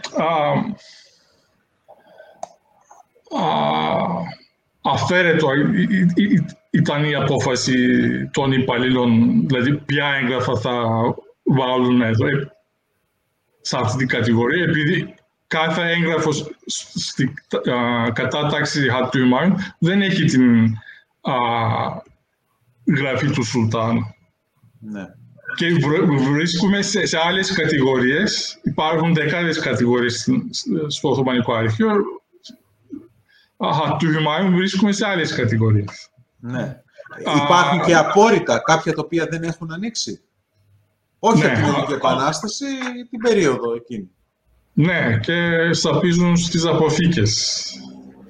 Για, του λόγω έλλειψης, λόγω έλλειψης υπαλλήλων ή, ή, δεν θέλουν να τα... Δεν θέλει, ας πούμε, έχει αποφασίσει η υπηρεσία να μην τα...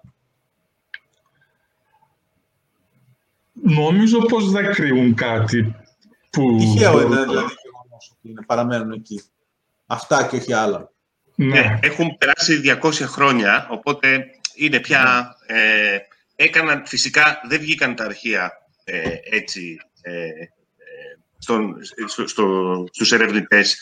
Πρώτα ταξινομήθηκαν, έγιναν ε, ε, περιλήψεις και ε, οι παλιότεροι διευθυντές των αρχείων υπήρχε ένας που έλεγε θα, θα, θα, ε, θα έρθει κάποιος να σας ζητήσει ένα έγγραφο, θα το δώσετε, ρωτούσε τους, ε, τους αρχαιονόμους όχι, πρώτα θα το διαβάσετε να δείτε αν είναι εθνικά ε, ε, σωστό. Και μετά. Αλλά αυτή η ιστορία της Ελληνικής Επανάστασης έχει πια ξεχαστεί, οπότε μπορούμε να δούμε και άκρος απόρριτα έγγραφα εκείνη την εποχή. Δεν έχουν βέβαια τέτοια διαβάθμιση, τέτοιο χαρακτηρισμό πάνω. Ε, τότε ήταν όλα απόρριτα. Ε, αυτά εκτός από όσα, όσα αναγράφονταν για να δημοσιοποιηθούν. Ε, αυτή την έννοια ε, δεν τους ενδιαφέρει υπάρχουν στα Οθωμανικά αρχεία, όπως και σε όλα τα αρχεία, τα άλλα πράγματα. Εγώ για τους Αρμένιους, έχουμε κάνει τη γενοκτονία των Αρμενίων, για παράδειγμα. Αυτά δεν σε αυτά δεν μπορείς να έχεις πρόσβαση. Αλλά η Ελληνική Επανάσταση έχει ξεχαστεί στην ε, δυτική ε, ιστοριογραφία, οπότε μπορούσαμε να έχουμε πρόσβαση ε, αυτά τα έγγραφα, μερικά από τα οποία έχουν ξεκινήσει, για παράδειγμα, από αυτό που δημοσιεύουμε από τον Γιουσούφ Πασά Σεραίο στην Πάτρα, με χίλιους ε, που ε, τα έχει στείλει με καράβια, με άλογα. Έχουν, κάποιες φορές ε, μερικά έχουν χαθεί, τα έχουν πιάσει οι Έλληνες επαναστάτες. Ξαναστέλνει. Και έχουν φτάσει στην ε, Κωνσταντινούπολη για να τα διαβάσει πρώτα ο μεγάλος ε, Βεζίρης, να τα συζητήσει το Αυτοκρατορικό Συμβούλιο, δηλαδή η κυβέρνηση, το, το, το, σήμερα θα λέγαμε, η, η, Υπουργικό Συμβούλιο και να εισηγηθεί στο Σουλτάνο που όπως εξήγησε ο Σουκρού, γράφει ο ίδιος ε, το απευθυνόμενο ξανά στο Βεζίρι του, τον πρωθυπουργό του, Βεζίρι μου, ε, κάνε αυτό.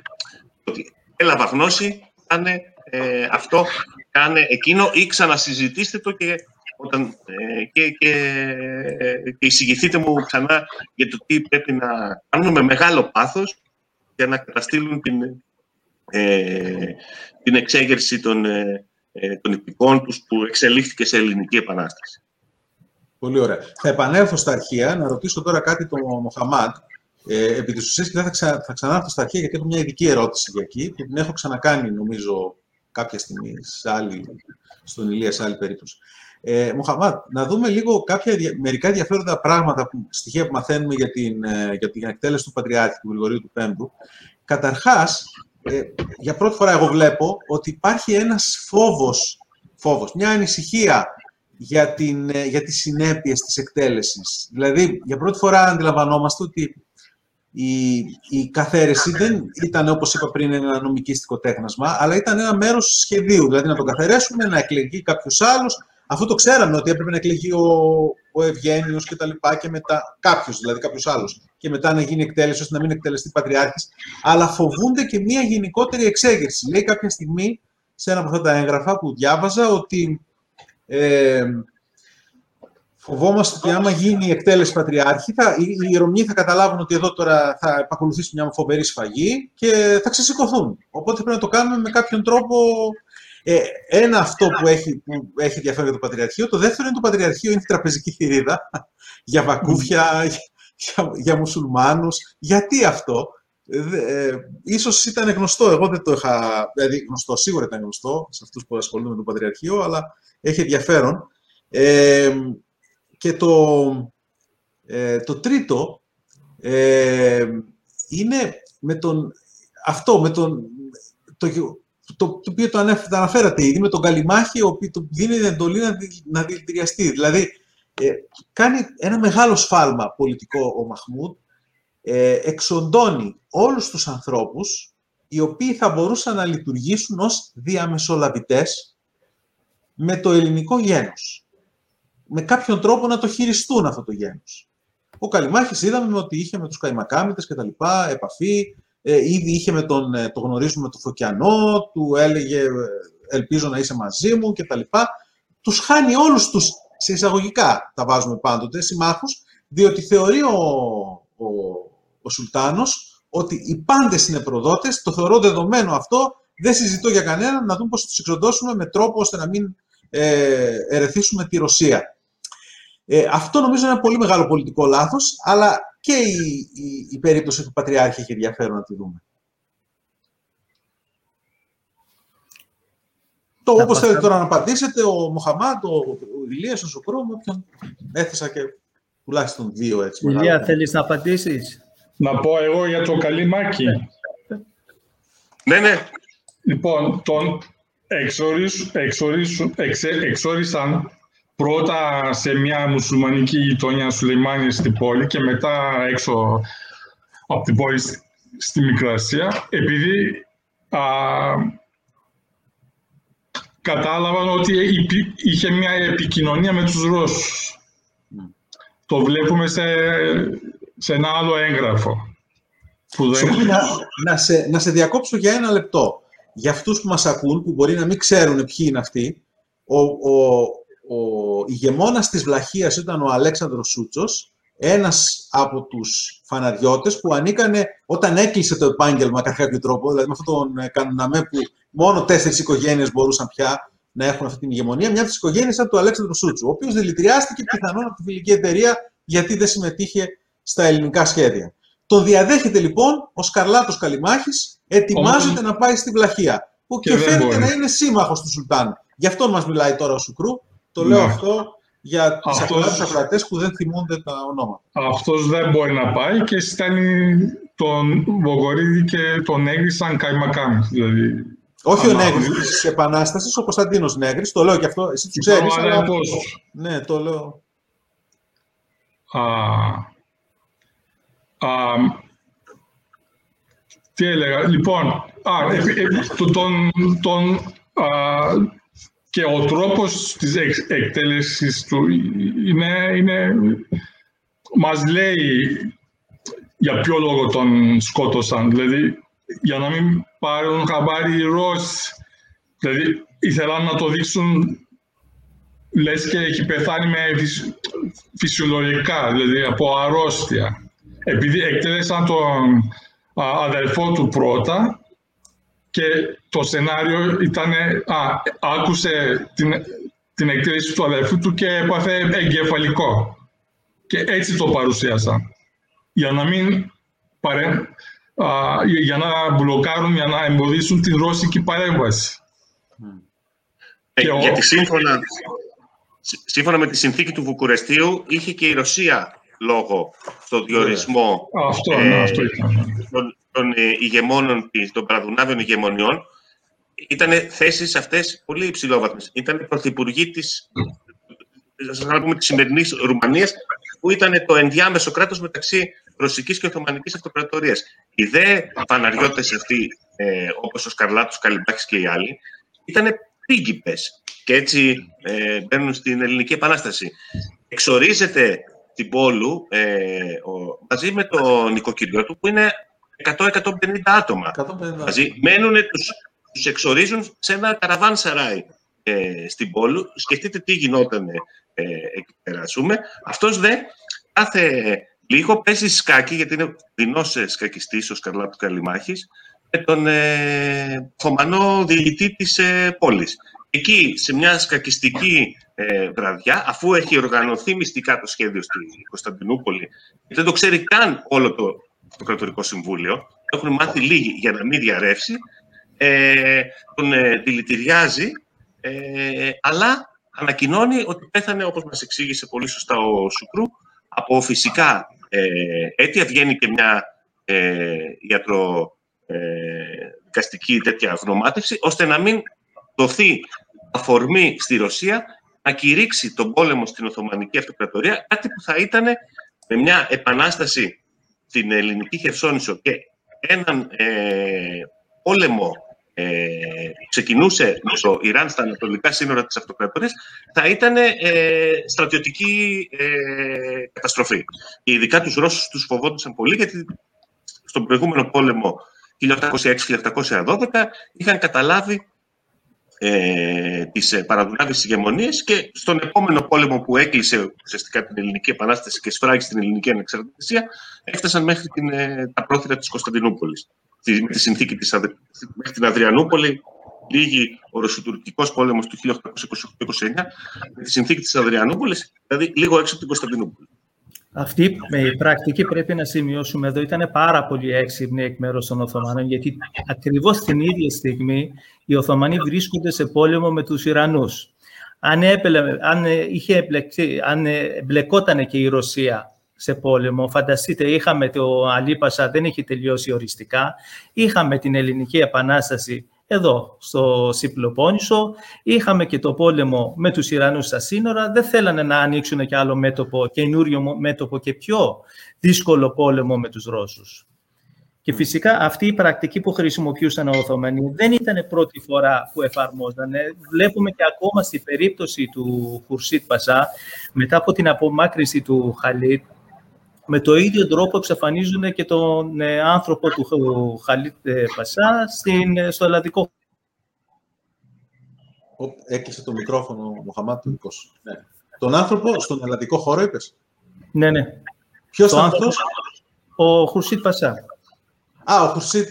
Ε, ναι, άρα, άρα συνδέεται η, η, η, απόφαση καταδικαστική για τον, για τον Χουρσίτ με αυτό. Ε, Γενικά, όταν πώς, θέλανε ε, μυστικά να εξαφανίζουν κάποιον ε, ναι. αξιωματούχο με ήπιο τρόπο, αυτή ήταν η πρακτική που ναι. χρησιμοποιούσαν. Βέβαια, ο Χρυσίκης γέλασε και το κανόνισε μόνος του. Αυτό είναι βέβαια... Ναι. Γενικότερο συμβαίνει μέχρι σήμερα. Τώρα να μην πούμε περισσότερο. Ναι, ναι. Έτσι είναι, ναι. Δηλητηριάσεις, απαγωγές αεροπλάνων. Ε, Σύγχρονα πράγματα. Είναι, ε, είναι, είναι στο τέλος το, το, το, το δικαίωμα του κράτους ε, στο ανώτατο επίπεδο να, το ρεζόν ας πούμε, να κάνει... Ειδικά σε κατάσταση, καταστάσεις έκτακτης ανάγκης, έτσι. Καταστάσεις... Ε, ωραία. Ε, αλλά το βλέπουμε τώρα όμως και στο έγγραφο. Αυτό έχει πολύ μεγάλο ενδιαφέρον. Το έγγραφο αναφέρει πρέπει να δηλητηριαστεί και με τρόπο συγκεκριμένο, καλυμάχης κτλ. Αυτό ήταν από τα πιο εντυπωσιακά που είδα.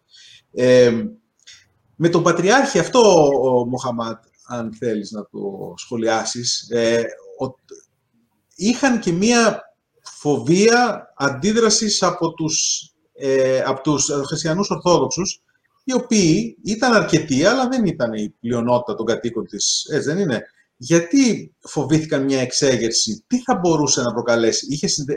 Ο φόβος συνδέεται με, το, με, τα, με τη διαρροή του σχεδίου της φιλικής εταιρείας, Φοβήθηκαν δηλαδή ότι θα γίνει κάτι ευρύτερο και στο οποίο θα εμπλακούν και ευρωπαϊκές δυνάμεις, γιατί ο Σουλτάνος επιμένει μέχρι το, το τέλος δηλαδή, των, των αρχείων ότι εδώ δεν είναι μόνο οι Ρώσοι, από ό,τι βλέπω και οι άλλες δυνάμεις βρίσκονται από πίσω τους. Και στη, στην καλύτερη περίπτωση θα θελήσουν να, να παίξουν ένα διαμεσολαβητικό ρόλο υποχρεώνοντάς μας να δώσουμε κάποια προνόμια στους Έλληνες.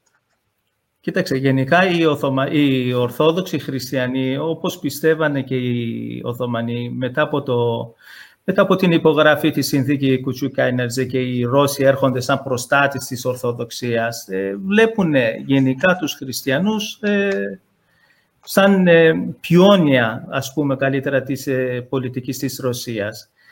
Και τουλάχιστον στα Οθωμανικά έγγραφα, από ό,τι εργαστήκα και εγώ μαζί με τα παιδιά. Δεν έχω δει, δεν ξέρω ο Σουκρού ή ο Ηλίας αν έχουν δει παραπάνω. Αλλά με βάση της λογικής, από τη στιγμή ο Πατριάρχης είναι ο ανώτατος αρχηγός των Ορθοδόξων, λογικό είναι όταν πάνε για να ε, σκοτώσουν, να εκτελέσουν το Πατριάρχη ή να υπάρχουν μεγάλες αντιδράσεις, βίες αντιδράσεις εκ μέρους των χριστιανών.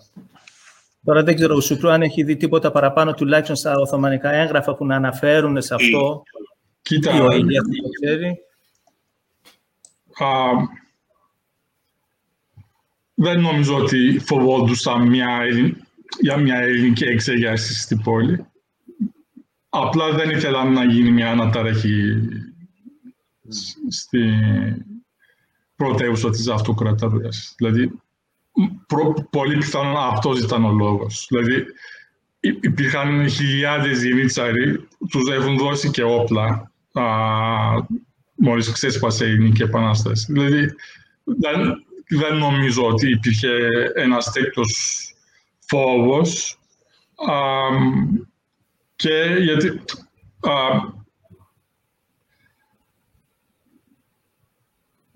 το, και πάρα πολύ πιθανόν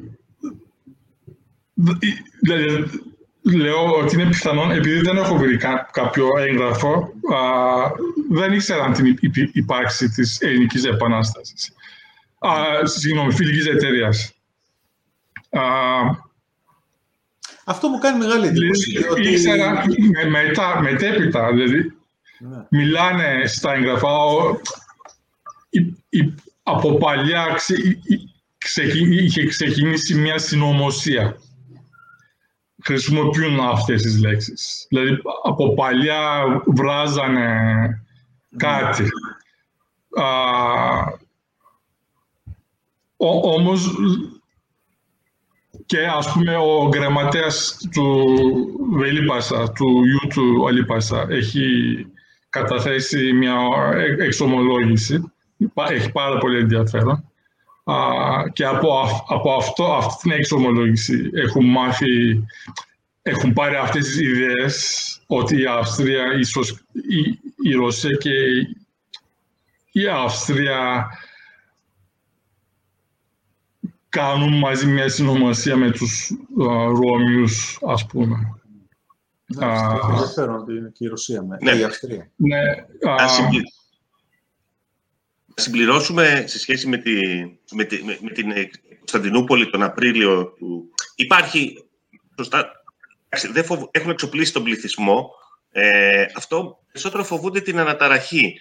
Ε, κυκλοφορεί, και αυτό το σχέδιο αλλάζει την τελευταία στιγμή, ε, κυκλοφορεί και η φήμη, ξέρουμε και από άλλες πηγές αυτό, ε, και από τις ελληνικές πηγές, ότι εδώ θα γίνει σφαγή, γιατί είναι τη μέρα του Πάσχα. Ε, οπότε θα υπάρξει μια πολύ μεγάλη αναταραχή λίγο έξω από το παλάτι του Σουλτάνου και θα διαταραχθεί η τάξη. Γενικότερα υπάρχει αυτή η αντίληψη της τάξης και μια ε, προκατάληψη, ειδικά και προς τους ε, νεότερους πληθυσμούς και μάλιστα τους ε, περιφερόμενους ε, στην Κωνσταντινούπολη, δηλαδή τα, τα λαϊκότερα στρώματα, ε, και αυτό είναι νομίζω τρομερά ενδιαφέρον, και τους νεαρότερους σε ηλικία, ε, οι ομάδες όπως οι μπαρτάριδες, οι ναύτες, αλλά και προς τους ε, νεαρότερους ε, γενίτσαρους, οι οποίοι ήταν αυτοί που έκαναν και τις επιθέσεις χρησιμοποιούσε για να φοβήσει η Οθωμανική εξουσία, αλλά ήθελε να τις ε, περιορίσει ε, σε σχέση με ένα βαθμό, ε, ως, ως ένα βαθμό. Από εκεί πέρα στο διεθνές επίπεδο ε, είναι ενδιαφέρον, φαίνεται δηλαδή από τα τεκμήρια που δημοσιεύουμε, ότι υπάρχει μια γενικότερη δυσπιστία του Μαχμού του Δεύτερου απέναντι στα χριστιανικά κράτη. Παρά το γεγονός ότι και η Αγγλία και η Αυστρία ε,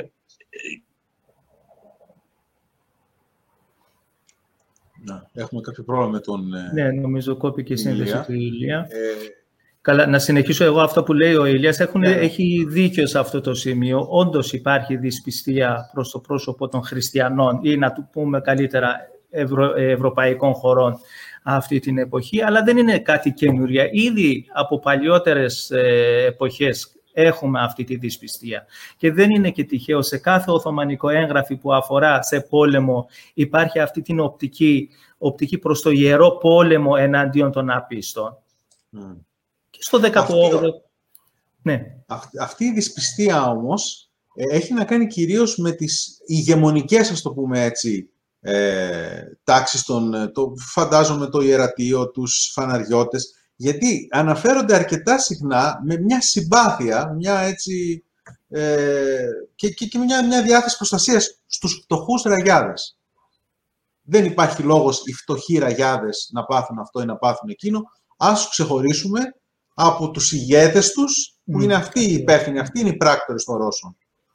Ακριβώς. Αυτό, Αυτό είναι γνήσιο, ε, ενδιαφέρον ή αντιλαμβάνονται ότι οι φτωχοί ραγιάδες κοιτάνε τη δουλειά τους γιατί τους ενδιαφέρει τίποτα άλλο ή απλώς ε, έχουν, ε, αντιλαμβάνονται ότι αυτοί οι φτωχοί ραγιάδες είναι πολίτες οι οποίοι δίνουν, ε, οι οποίοι δίνουν φόρο και είναι απαραίτητοι. Και όπως ξέρουμε και από ένα έγγραφο το οποίο ο Σουκρού είχε την ευγένεια να μου το στείλει, όχι ε, οθωμανικό, από ένα, ε, μια αλληλογραφία του, του Άγγλου πρέσβη, ε, του, του Στράγκφορντ, ε, σταματάνε οι ακρότητες όταν επεμβαίνουν πολύ δυναμικά οι έμποροι, οι μουσουλμάνοι έμποροι της, ε, της Κωνσταντινούπολης, δηλώνοντας, δίνοντας ένα τελεσίγραφο στον Σουλτάνο, πρέπει να σταματήσει αυτή η, η, η ταραχή στην Κωνσταντινούπολη, διότι χάσαμε τους πελάτες μας, τους καλύτερους πελάτες μας που ήταν οι χριστιανοί, και επιπλέον δεν μπορούμε να δουλέψουμε. Φοβόμαστε κι εμείς. Και σου παραδίδουμε και τα κλειδιά άμα δεν ε, ενεργήσεις. Και τότε ο Σουλτάνος, βέβαια, θα υπάρχουν και άλλοι λόγοι φαντάζομαι, όχι μόνο αυτός, αναθέτει στον, ε,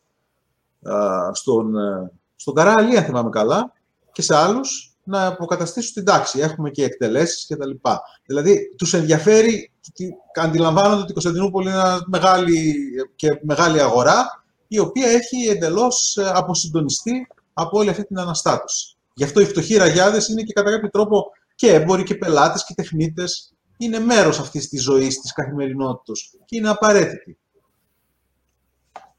Θες να πεις εσύ κάτι, Σούκρο, ή...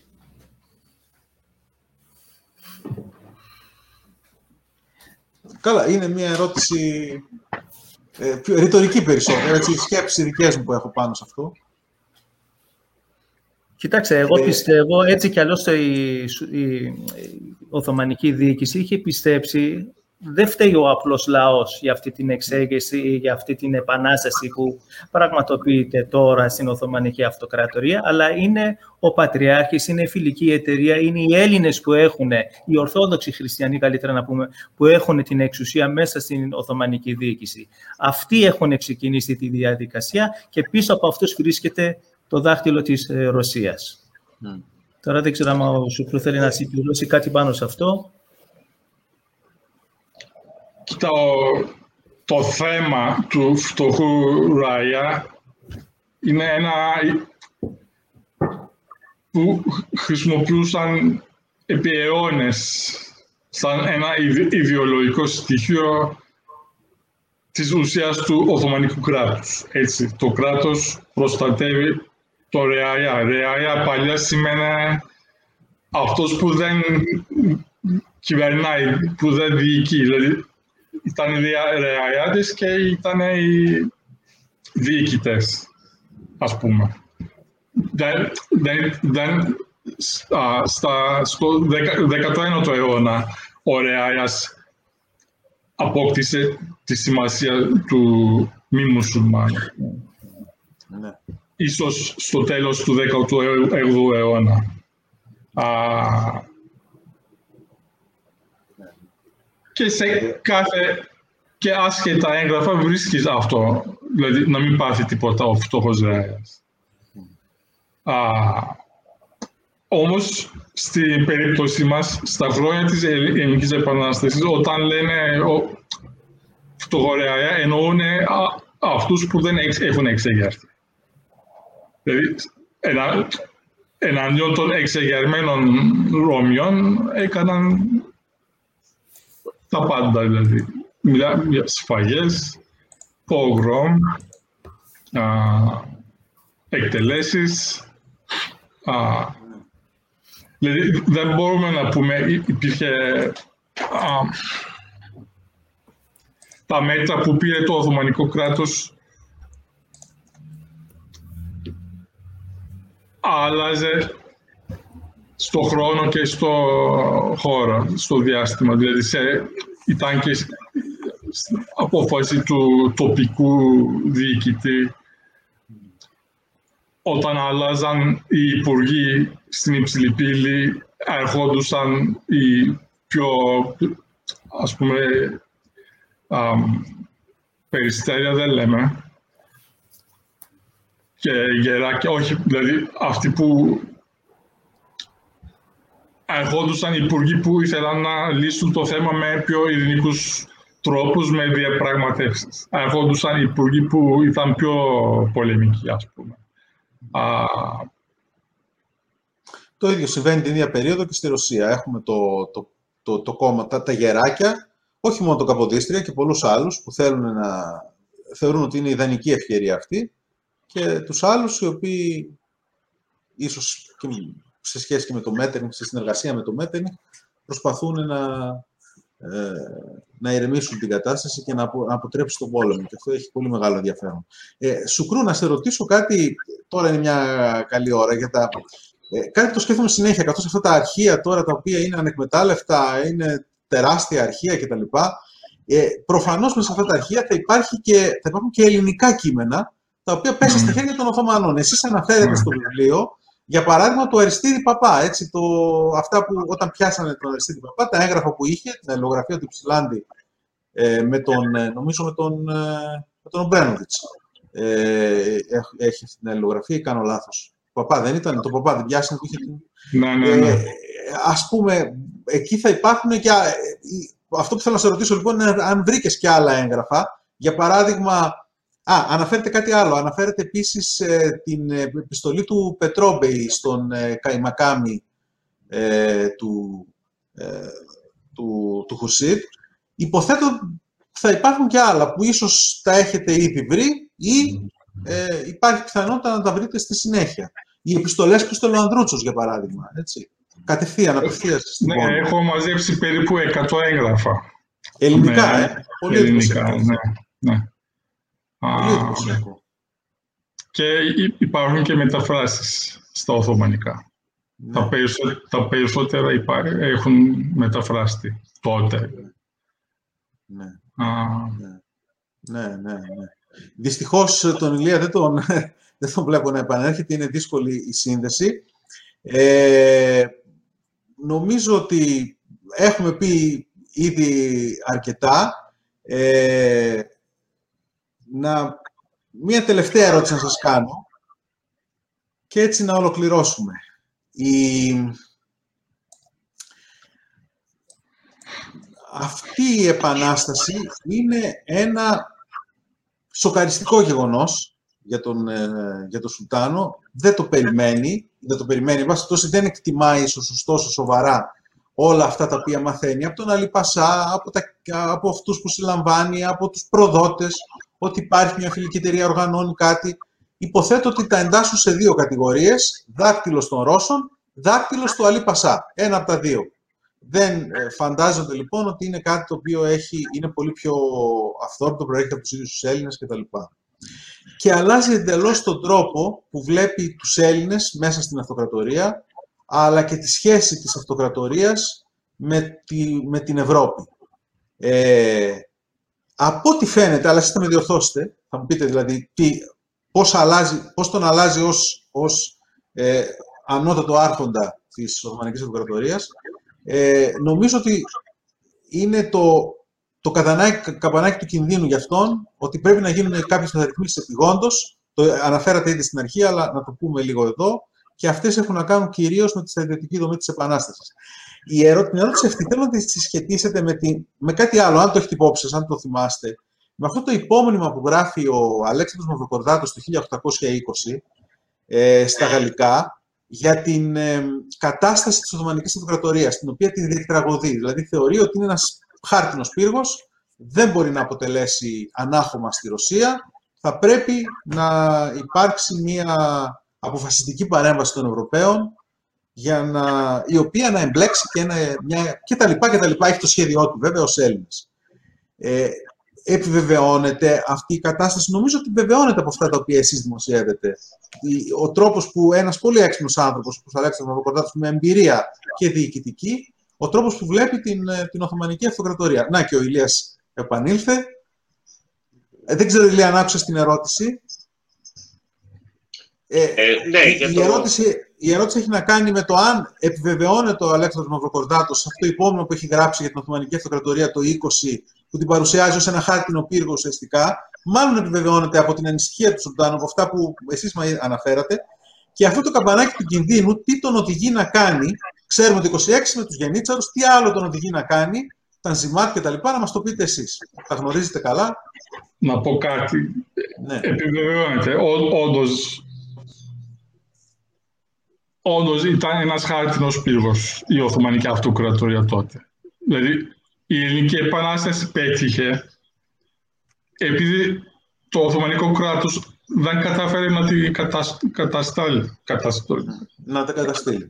Να, τα, να την καταστήλει. Δηλαδή υπήρχαν και άλλες επαναστάσεις και όχι μόνο στην Οθωμανική Αυτοκρατορία και σε άλλες αυτοκρατορίες που κατάφεραν να τις καταστήλουν και δεν, ούτε καν τώρα δεν, δεν δίνουμε σημασία σε αυτές τις επαναστάσεις. Έτσι. Ας πούμε, το 21 θα μπορούσε να γίνει ένα άλλο επεισόδιο σαν τα Ολοφιανά. Mm. Πέτυχε το 21 επειδή ακριβώς αυτό που είπες ήταν ένας χάρτινος πύργος. Δηλαδή, έχουμε περίπου 50.000 έγγραφα στο Οθωμανικό Άρχιο σχετικά με την Ελληνική Επανάσταση. Τα περισσότερα από αυτά, δηλαδή εγώ έχω δει δεκάδες χιλιάδες, είναι, βλέπεις πώς προσπαθούν με τα νύχια και πώς λέγεται. Νύχια και δόντια. Δόντια να στοτολογήσουν τις τελευταίες ανθρώπινες δυνάμεις, ανθρωπίνο δυναμικό στην αυτοκρατορία για να καταστήλουν την ελληνική επανάσταση και δεν, το καταφέρνουν. Δηλαδή δεν μπορούν από μια επαρχία να μαζέψουν 200 στρατιώτες από τις, που πριν 10 χρόνια ας πούμε έβγαζε 5.000.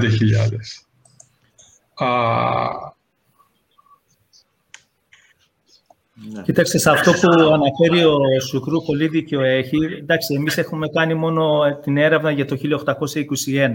Έτυχε τώρα, χάρη στο Σουκρού, να κοιτάξω και εγώ κάποια άλλα έγγραφα σχετικά με το πόλεμο της Οθωμανικής Αυτοκρατορίας με το Ιράν, να, δια, να δω και τα έγγραφα του 1822 και 1823 που τελικά τελειώνει ο πόλεμος και υπογράφουν μια συνθήκη. Είχαν ε, δυσκολευτεί πάρα πολύ ακόμα οι Οθωμανοί να συγκεντρώσουν όχι μόνο χρήματα, δεν μπορούσαν να βρουν ούτε στρατιώτες. Και όταν ε, αναγκάζονται χάρη στο πόλεμο με το Ιράν να συγκεντρώσουν ένα ε, μισθο, μισθοφόρους, κάνουν γενική επιστράτευση των ε, αγροτών από τη Συρία, περιοχή της Συρίας, Δαμασκό και Χαλέπη.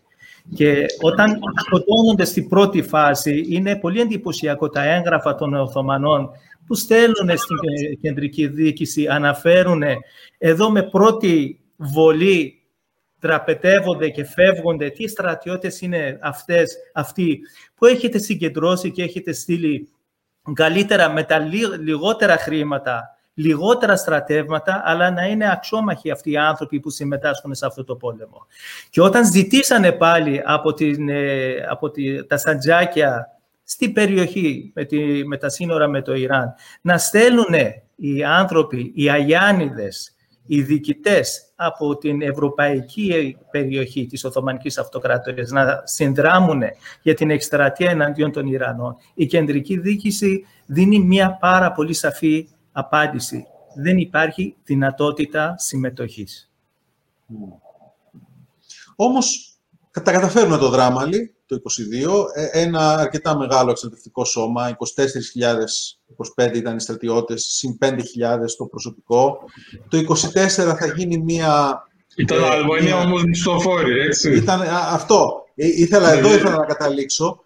Καταλήγει τελικώς αυτοί οι οποίοι χρησιμοποιούνται σχεδόν μέχρι και το 27 να είναι Αλβανοί μισθοφόροι οι οποίοι τους δημιουργούν και πάρα πολλά προβλήματα ε, εξεγέρσεις, αυτά δεν πληρώνουν, φεύγουν, κάνουν δείγμα, αλλά αυτοί οι Αλβανοί μισθοφόροι είναι αυτοί που, που ε, νομίζω, Σοκρού, εσύ δουλεύεις πάνω σε αυτό ναι. το ζήτημα τώρα. Ναι. είναι ένα συνήθις φαινόμενο προφανώς και όταν διαλυόταν και το, το Βυζάντιο, ο στρατός του ήταν μισθόφοροι, έτσι, έτσι δεν είναι, από, από Καταλάνοι, ξέρω ακόμα και οι, οι Τουρκοπόλοι που λένε. Mm-hmm. Α, α, α, πώς το λένε, το... ήταν ένα failed state. Ναι. Αποτυχημένο α, κράτος. Αποτυχημένο κράτος, ε, έτσι το μεταφράζουμε. Α, και η α, εξουσία του κράτους ήταν έξω από τα, από τα σύνορα της Κωνσταντινούπολης, ήταν πιο πολύ α, στη σκέψη των υπηκόων. Δηλαδή δεν υπήρχε μια πραγματική δύναμη. Ναι. Ήταν οι τοπικοί πασάδες, οι αγιάννηδες ναι. και τα λοιπά, οι οποίοι είχαν κατορθώσει και είχαν... Μάλιστα. Έχει πολύ μεγάλο ενδιαφέρον η έρευνά σας, πάρα πολύ μεγάλη, και αυτό το βιβλίο, αλλά και όλα όσα συνεχίζετε να κάνετε. Ε, αν έχετε κάτι το οποίο θέλετε να ανακοινώσετε, κάτι που ετοιμάζετε ή που πρόκειται να βγει, που έχει να σχέση με το 2021, ε, όπως του Σουκρού για τους Αλβανούς και τα λοιπά, δεν ήταν μια καλή ευκαιρία εδώ να το μάθουμε. Εγώ θα βγάλω α, άλλα τρία-τέσσερα έργα φέτος. Α, το πιο σημαντικό είναι α, κάναμε ένα πολύ μεγάλο project με το Ιδρύμα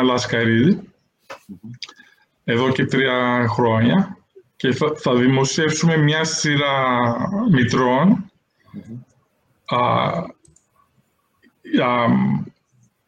α, όλες οι εντολές που στάθηκαν από την υψηλή πύλη για την καταστολή της ελληνικής επανάστασης.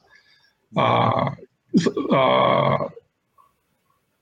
έχουμε μεταγραφές των Οθωμανικών εγγράφων και η αγγλική μετάφραση και με, με σχόλια και θα το δημοσιεύσει το Σεπτέμβριο το, ο εκδοτικός οίκος Μπριλ. Θα είναι 1.300 σελίδες μάλλον. Α, Πολύ καλό νέο, αλλά νομίζω θα πάει απευθεία στις βιβλιοθήκες γιατί θα είναι ακριβό πολύ. Όχι, όχι, θα είναι free access. Α. Μπορείτε να ε, το Ίδρυμα Λάσκαρη ήταν πολύ γενο, γενναιοδόρος και πληρώσαν για να γίνει free access. Τέλεια. Όποιος θέλει θα το κατεβάσει το PDF. Ναι. Γιατί αυτό το πρόβλημα τους ευρωπαϊκούς εκδοτικούς οίκους, όπως ξέρετε, που είναι πολύ ακριβά τα βιβλία τα οποία εκδίδουν. Ναι. Είναι πολύ ενδιαφέρον. Πολύ ωραία. Ε, ο Μωάμετ θα βγάλει κάτι νομίζω. Ε, Εγώ λοιπόν, εντάξει, τώρα θα δημοσιεύσω τώρα μαζί με τον Ηλίας σε ένα συλλογικό τόμο, νομίζω ο, ο Κώστας Κωστής είναι υπεύθυνος του τόμου, για το ρόλο των Ιρανών και η επίδραση του Ιρανο-Οθωμανικού πολέμου στην, στην ελληνική επανάσταση. Μετά είναι εντάξει, διάφορα ε, άρθρα που είναι για το ρόλο του Χουρσίτ στο ελλαδικό χώρο, δηλαδή πώς ήταν, πώς δημιούργησε αυτό το πράγμα και πώς έφτασε σε αυτό το τέλος. Είναι πάλι το ρόλο... Αυτό για το Χουρσίτ Μοχαμάτ, με συγχωρείς, τι θα είναι, είναι άρθρο ή... Άρθρο είναι, άρθρο είναι. τα υπόλοιπα ναι. είναι σε διάφορα άρθρα, είναι, ναι. ναι. Και ρόλο του Αλή Πασά γενικά, σύμφωνα πάλι με τις Οθωμανικές πηγές, όσοι έχουμε ερευνήσει. Ναι. Ναι, πάρα πολύ ενδιαφέρον. Στον τόμο αυτό που θα βγει με το επιμέλεια του Κώστα Κωστή θα είμαστε και μαζί. Γράφω και εγώ κάτι εκεί. Πολύ ωραία. Ε, ε, μία ακόμα ερώτηση να κάνω. Μπαίνω στον πειρασμό να την, ε, να την κάνω. Ε, γιατί νομίζω ότι θα μπει και ο Ηλίας τώρα. Προσπαθούμε πάλι να, τον, να μας πει δύο κουβέντες. Ε, Σουκρού, τι να περιμένουμε από τα αρχεία; Ρωτώ εσένα γιατί εσύ έχεις τη μεγαλύτερη τριβή με τα αρχεία. Τι άλλο μπορούμε να περιμένουμε, το οποίο να μας δημιουργήσει, να μας δώσει διαφορετική εικόνα σε κάτι το οποίο έχουμε σχηματίσει μια λαθασμένη μέχρι τώρα ίσως. Να περιμένουμε να, να δούμε το ευρύτερο αυτοκρατορικό πλαίσιο, αν θέλει. Ναι. Δηλαδή, η κυριάρχη ελληνική ιστοριογραφία τόσο αποθομενοποιεί την ελληνική ιστορία, την ιστορία της ελληνικής επανάστασης. Αισθάνεσαι, όταν διαβάζεις, αισθάνεσαι, λες και συνέβαινε στο φεγγάρι η ελληνική επανάσταση. Όχι σε μια επάρχεια μιας αυτοκρατορίας. Ναι. Αυτό είναι γεγονός και μάλιστα να σας πω κάτι που έχει ενδιαφέρον. Εγώ είμαι Θεσσαλονικιός, τα έχουμε πει αυτά, από τη... και οι τέσσερις παππούδες, οι δύο παππούδες μου και οι δύο γιαγιάδες μου γεννήθηκαν ως υπήκοοι της Οθωμανικής Αυτοκρατορίας. Και οι τέσσερις. Έτσι, δηλαδή, η μνήμη της Οθωμανικής Αυτοκρατορίας, ειδικά για όσους ε, δεν είναι νοτιοελλαδίτες, ε, προέρχονται είτε από την, όπως εγώ, από τη Βόρειο Ελλάδα ή όπως πάλι εγώ, από τη Μικρά Ασία, από τον Πόντο κτλ είναι πολύ πιο κοντά. Είναι μια, μια μνήμη η οποία είναι πάρα πολύ ζωντανή. Ε, έχουμε και τον Ηλία μαζί μας. Ηλία, τι άλλο ετοιμάζεις για την περίοδο ή για την... Ε, για την, για, για την περίοδο που προηγείται της Επανάστασης; Και κλείνοντας, κάνε μας και μια γενικότερη ε, Πες, πες μας δύο-τρία ναι. πράγματα για τον τρόπο που εσύ βλέπεις και το, το θέμα του βιβλίου αυτού, αλλά και το τι μπορεί να προκύψει από την έρευνα από εδώ και πέρα. Ευχαριστώ πολύ για την ερώτηση. Ε, ναι, εγώ έκανα ένα διάλειμμα με την Ελληνική Επανάσταση που μου φαίνεται όμως τρομερά ενδιαφέρον. Ετοιμάζω ένα βιβλίο για την ε, ε, ιστορία του ελλαδικού χώρου υποθωμανική κυριαρχία από το 14ο μέχρι τα προεπαναστατικά ε, χρόνια που είναι ήδη σε προχωρημένο Έχει τελειώσει η συγγραφή του δηλαδή, αλλά το, το ξαναδουλεύω. Ε, που είναι ε, η ιστορία της ελληνικής επανάστασης που συζητάμε σήμερα, τα προεπαναστατικά χρόνια δηλαδή, ώστε να προσπαθήσουμε να προσεγγίσουμε ε, σε σχέση με την Οθωμανική ιστορία ε, τι γίνεται και μέσα σε αυτή την Οθωμανική κοινωνία ξεσπάει η Ελληνική Επανάσταση. Ξεκίνησε στην αρχή, Αριστίδη, και ευχαριστώ πολύ και εγώ ε, για αυτή τη συζήτηση, λέγοντας ότι είναι ένα μια φιλελεύθερη επανάσταση. Από τη μελέτη της Οθωμανικής ιστορίας θα διαφωνούσα. Θα έλεγα ότι έχουμε ε, οι ιδέες αυτές του διαφωτισμού φτάνουν σε πολύ λίγους μέσα στην ελληνική Χερσόνησο.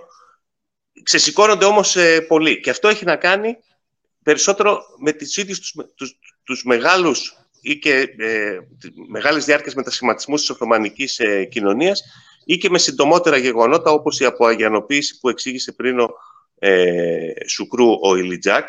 Είναι και αυτοί, ε, φυσικά οι ιδέες ε, έχουν σημασία, αλλά πρέπει να δούμε και, την, και το, στο, στο Οθωμανικό πλαίσιο τους, τους ίδιους τους τοπικούς μετασχηματισμούς ε, που, που, οδηγούν προκρίτους, ε, νησιώτες, οπλαρχηγούς, για διαφορετικούς λόγους ο καθένας να μπουν στο καμίνι της Επανάστασης, που τα αλλάζει βέβαια όλα. Εκεί ιδέες, ε, επαναστατικές πράξεις, ε, γεγονότα, είτε νίκες στην αρχή, είτε στη συνέχεια διεθνείς παράγοντες, μετασχηματίζουν ε, τους πάντες ώστε να περάσουμε από την παραδοσιακότερη κοινωνία που έχει γνωρίσει όμως περισσότερους μετασχηματισμούς στην κοινωνία πια του ελληνικού κράτους.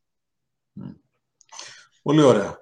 Ε, σας ευχαριστώ πάρα πολύ. Ολοκληρώνοντας αυτή την, την τόσο ενδιαφέρουσα συζήτηση, να ευχαριστήσω πολύ το John Templeton Foundation για τη στήριξη, τον Αλέξανδρο Σκούρα που σήμερα ανέλαβε εκτάκτως την, ε, την τεχνική διεύθυνση, Ηλία, Σουκρού, Μοχαμάτ, σας ευχαριστώ πάρα πολύ για την παρουσία σας σήμερα. Εμείς ευχαριστούμε. Εμείς ευχαριστούμε. Να είστε καλά. Ευχαριστούμε πολύ. Μάθαμε και είμαι σίγουρος ότι μάθανε πάρα πολλά αυτοί που μας παρακολούθησαν. Ακολουθούν πολλές παρόμοιες εκπομπές. Σας υπόσχομαι πάρα πολύ ενδιαφέρουσες. Θα έχουμε τον Κώστα Κωστή, θα έχουμε τον Πέτρο Πιζάνια, θα έχουμε την Άννα Διάλα, θα έχουμε τώρα εννοώ αυτά τα επόμενα τα οποία ακολουθούν. Ε, αρχές Ιουλίου, στο συνδέμα αυτό που είπε ο Ηλίας, θα έχουμε τον Γιώργο Θεοδωρίδη, πιο ειδικός ίσως από τους ε, δύο-τρει πιο ειδικούς, τον Αλέξανδρο Μαυροκορδάτο, να συζητήσουμε για το τι, τι τομή είναι αυτή, το γεγονός ότι εμφανίζεται αυτός ο άνθρωπος στην Επανάσταση τη συγκεκριμένη στιγμή. Με τον Γιώργο θα μιλήσουμε τις ημέρες εκείνες που συμπληρώνονται ακριβώς 200 χρόνια από την άφηξη του Μαυροκορδάτου στο Μεσολόγγι. Ε, αν σας ενδιαφέρουν όλα αυτά, γραφτείτε στην ηλεκτρονική λίστα του ΚΕΦΙΜ για να ενημερωθείτε για τη συνέχεια. Καλό σας βράδυ. Καλό βράδυ.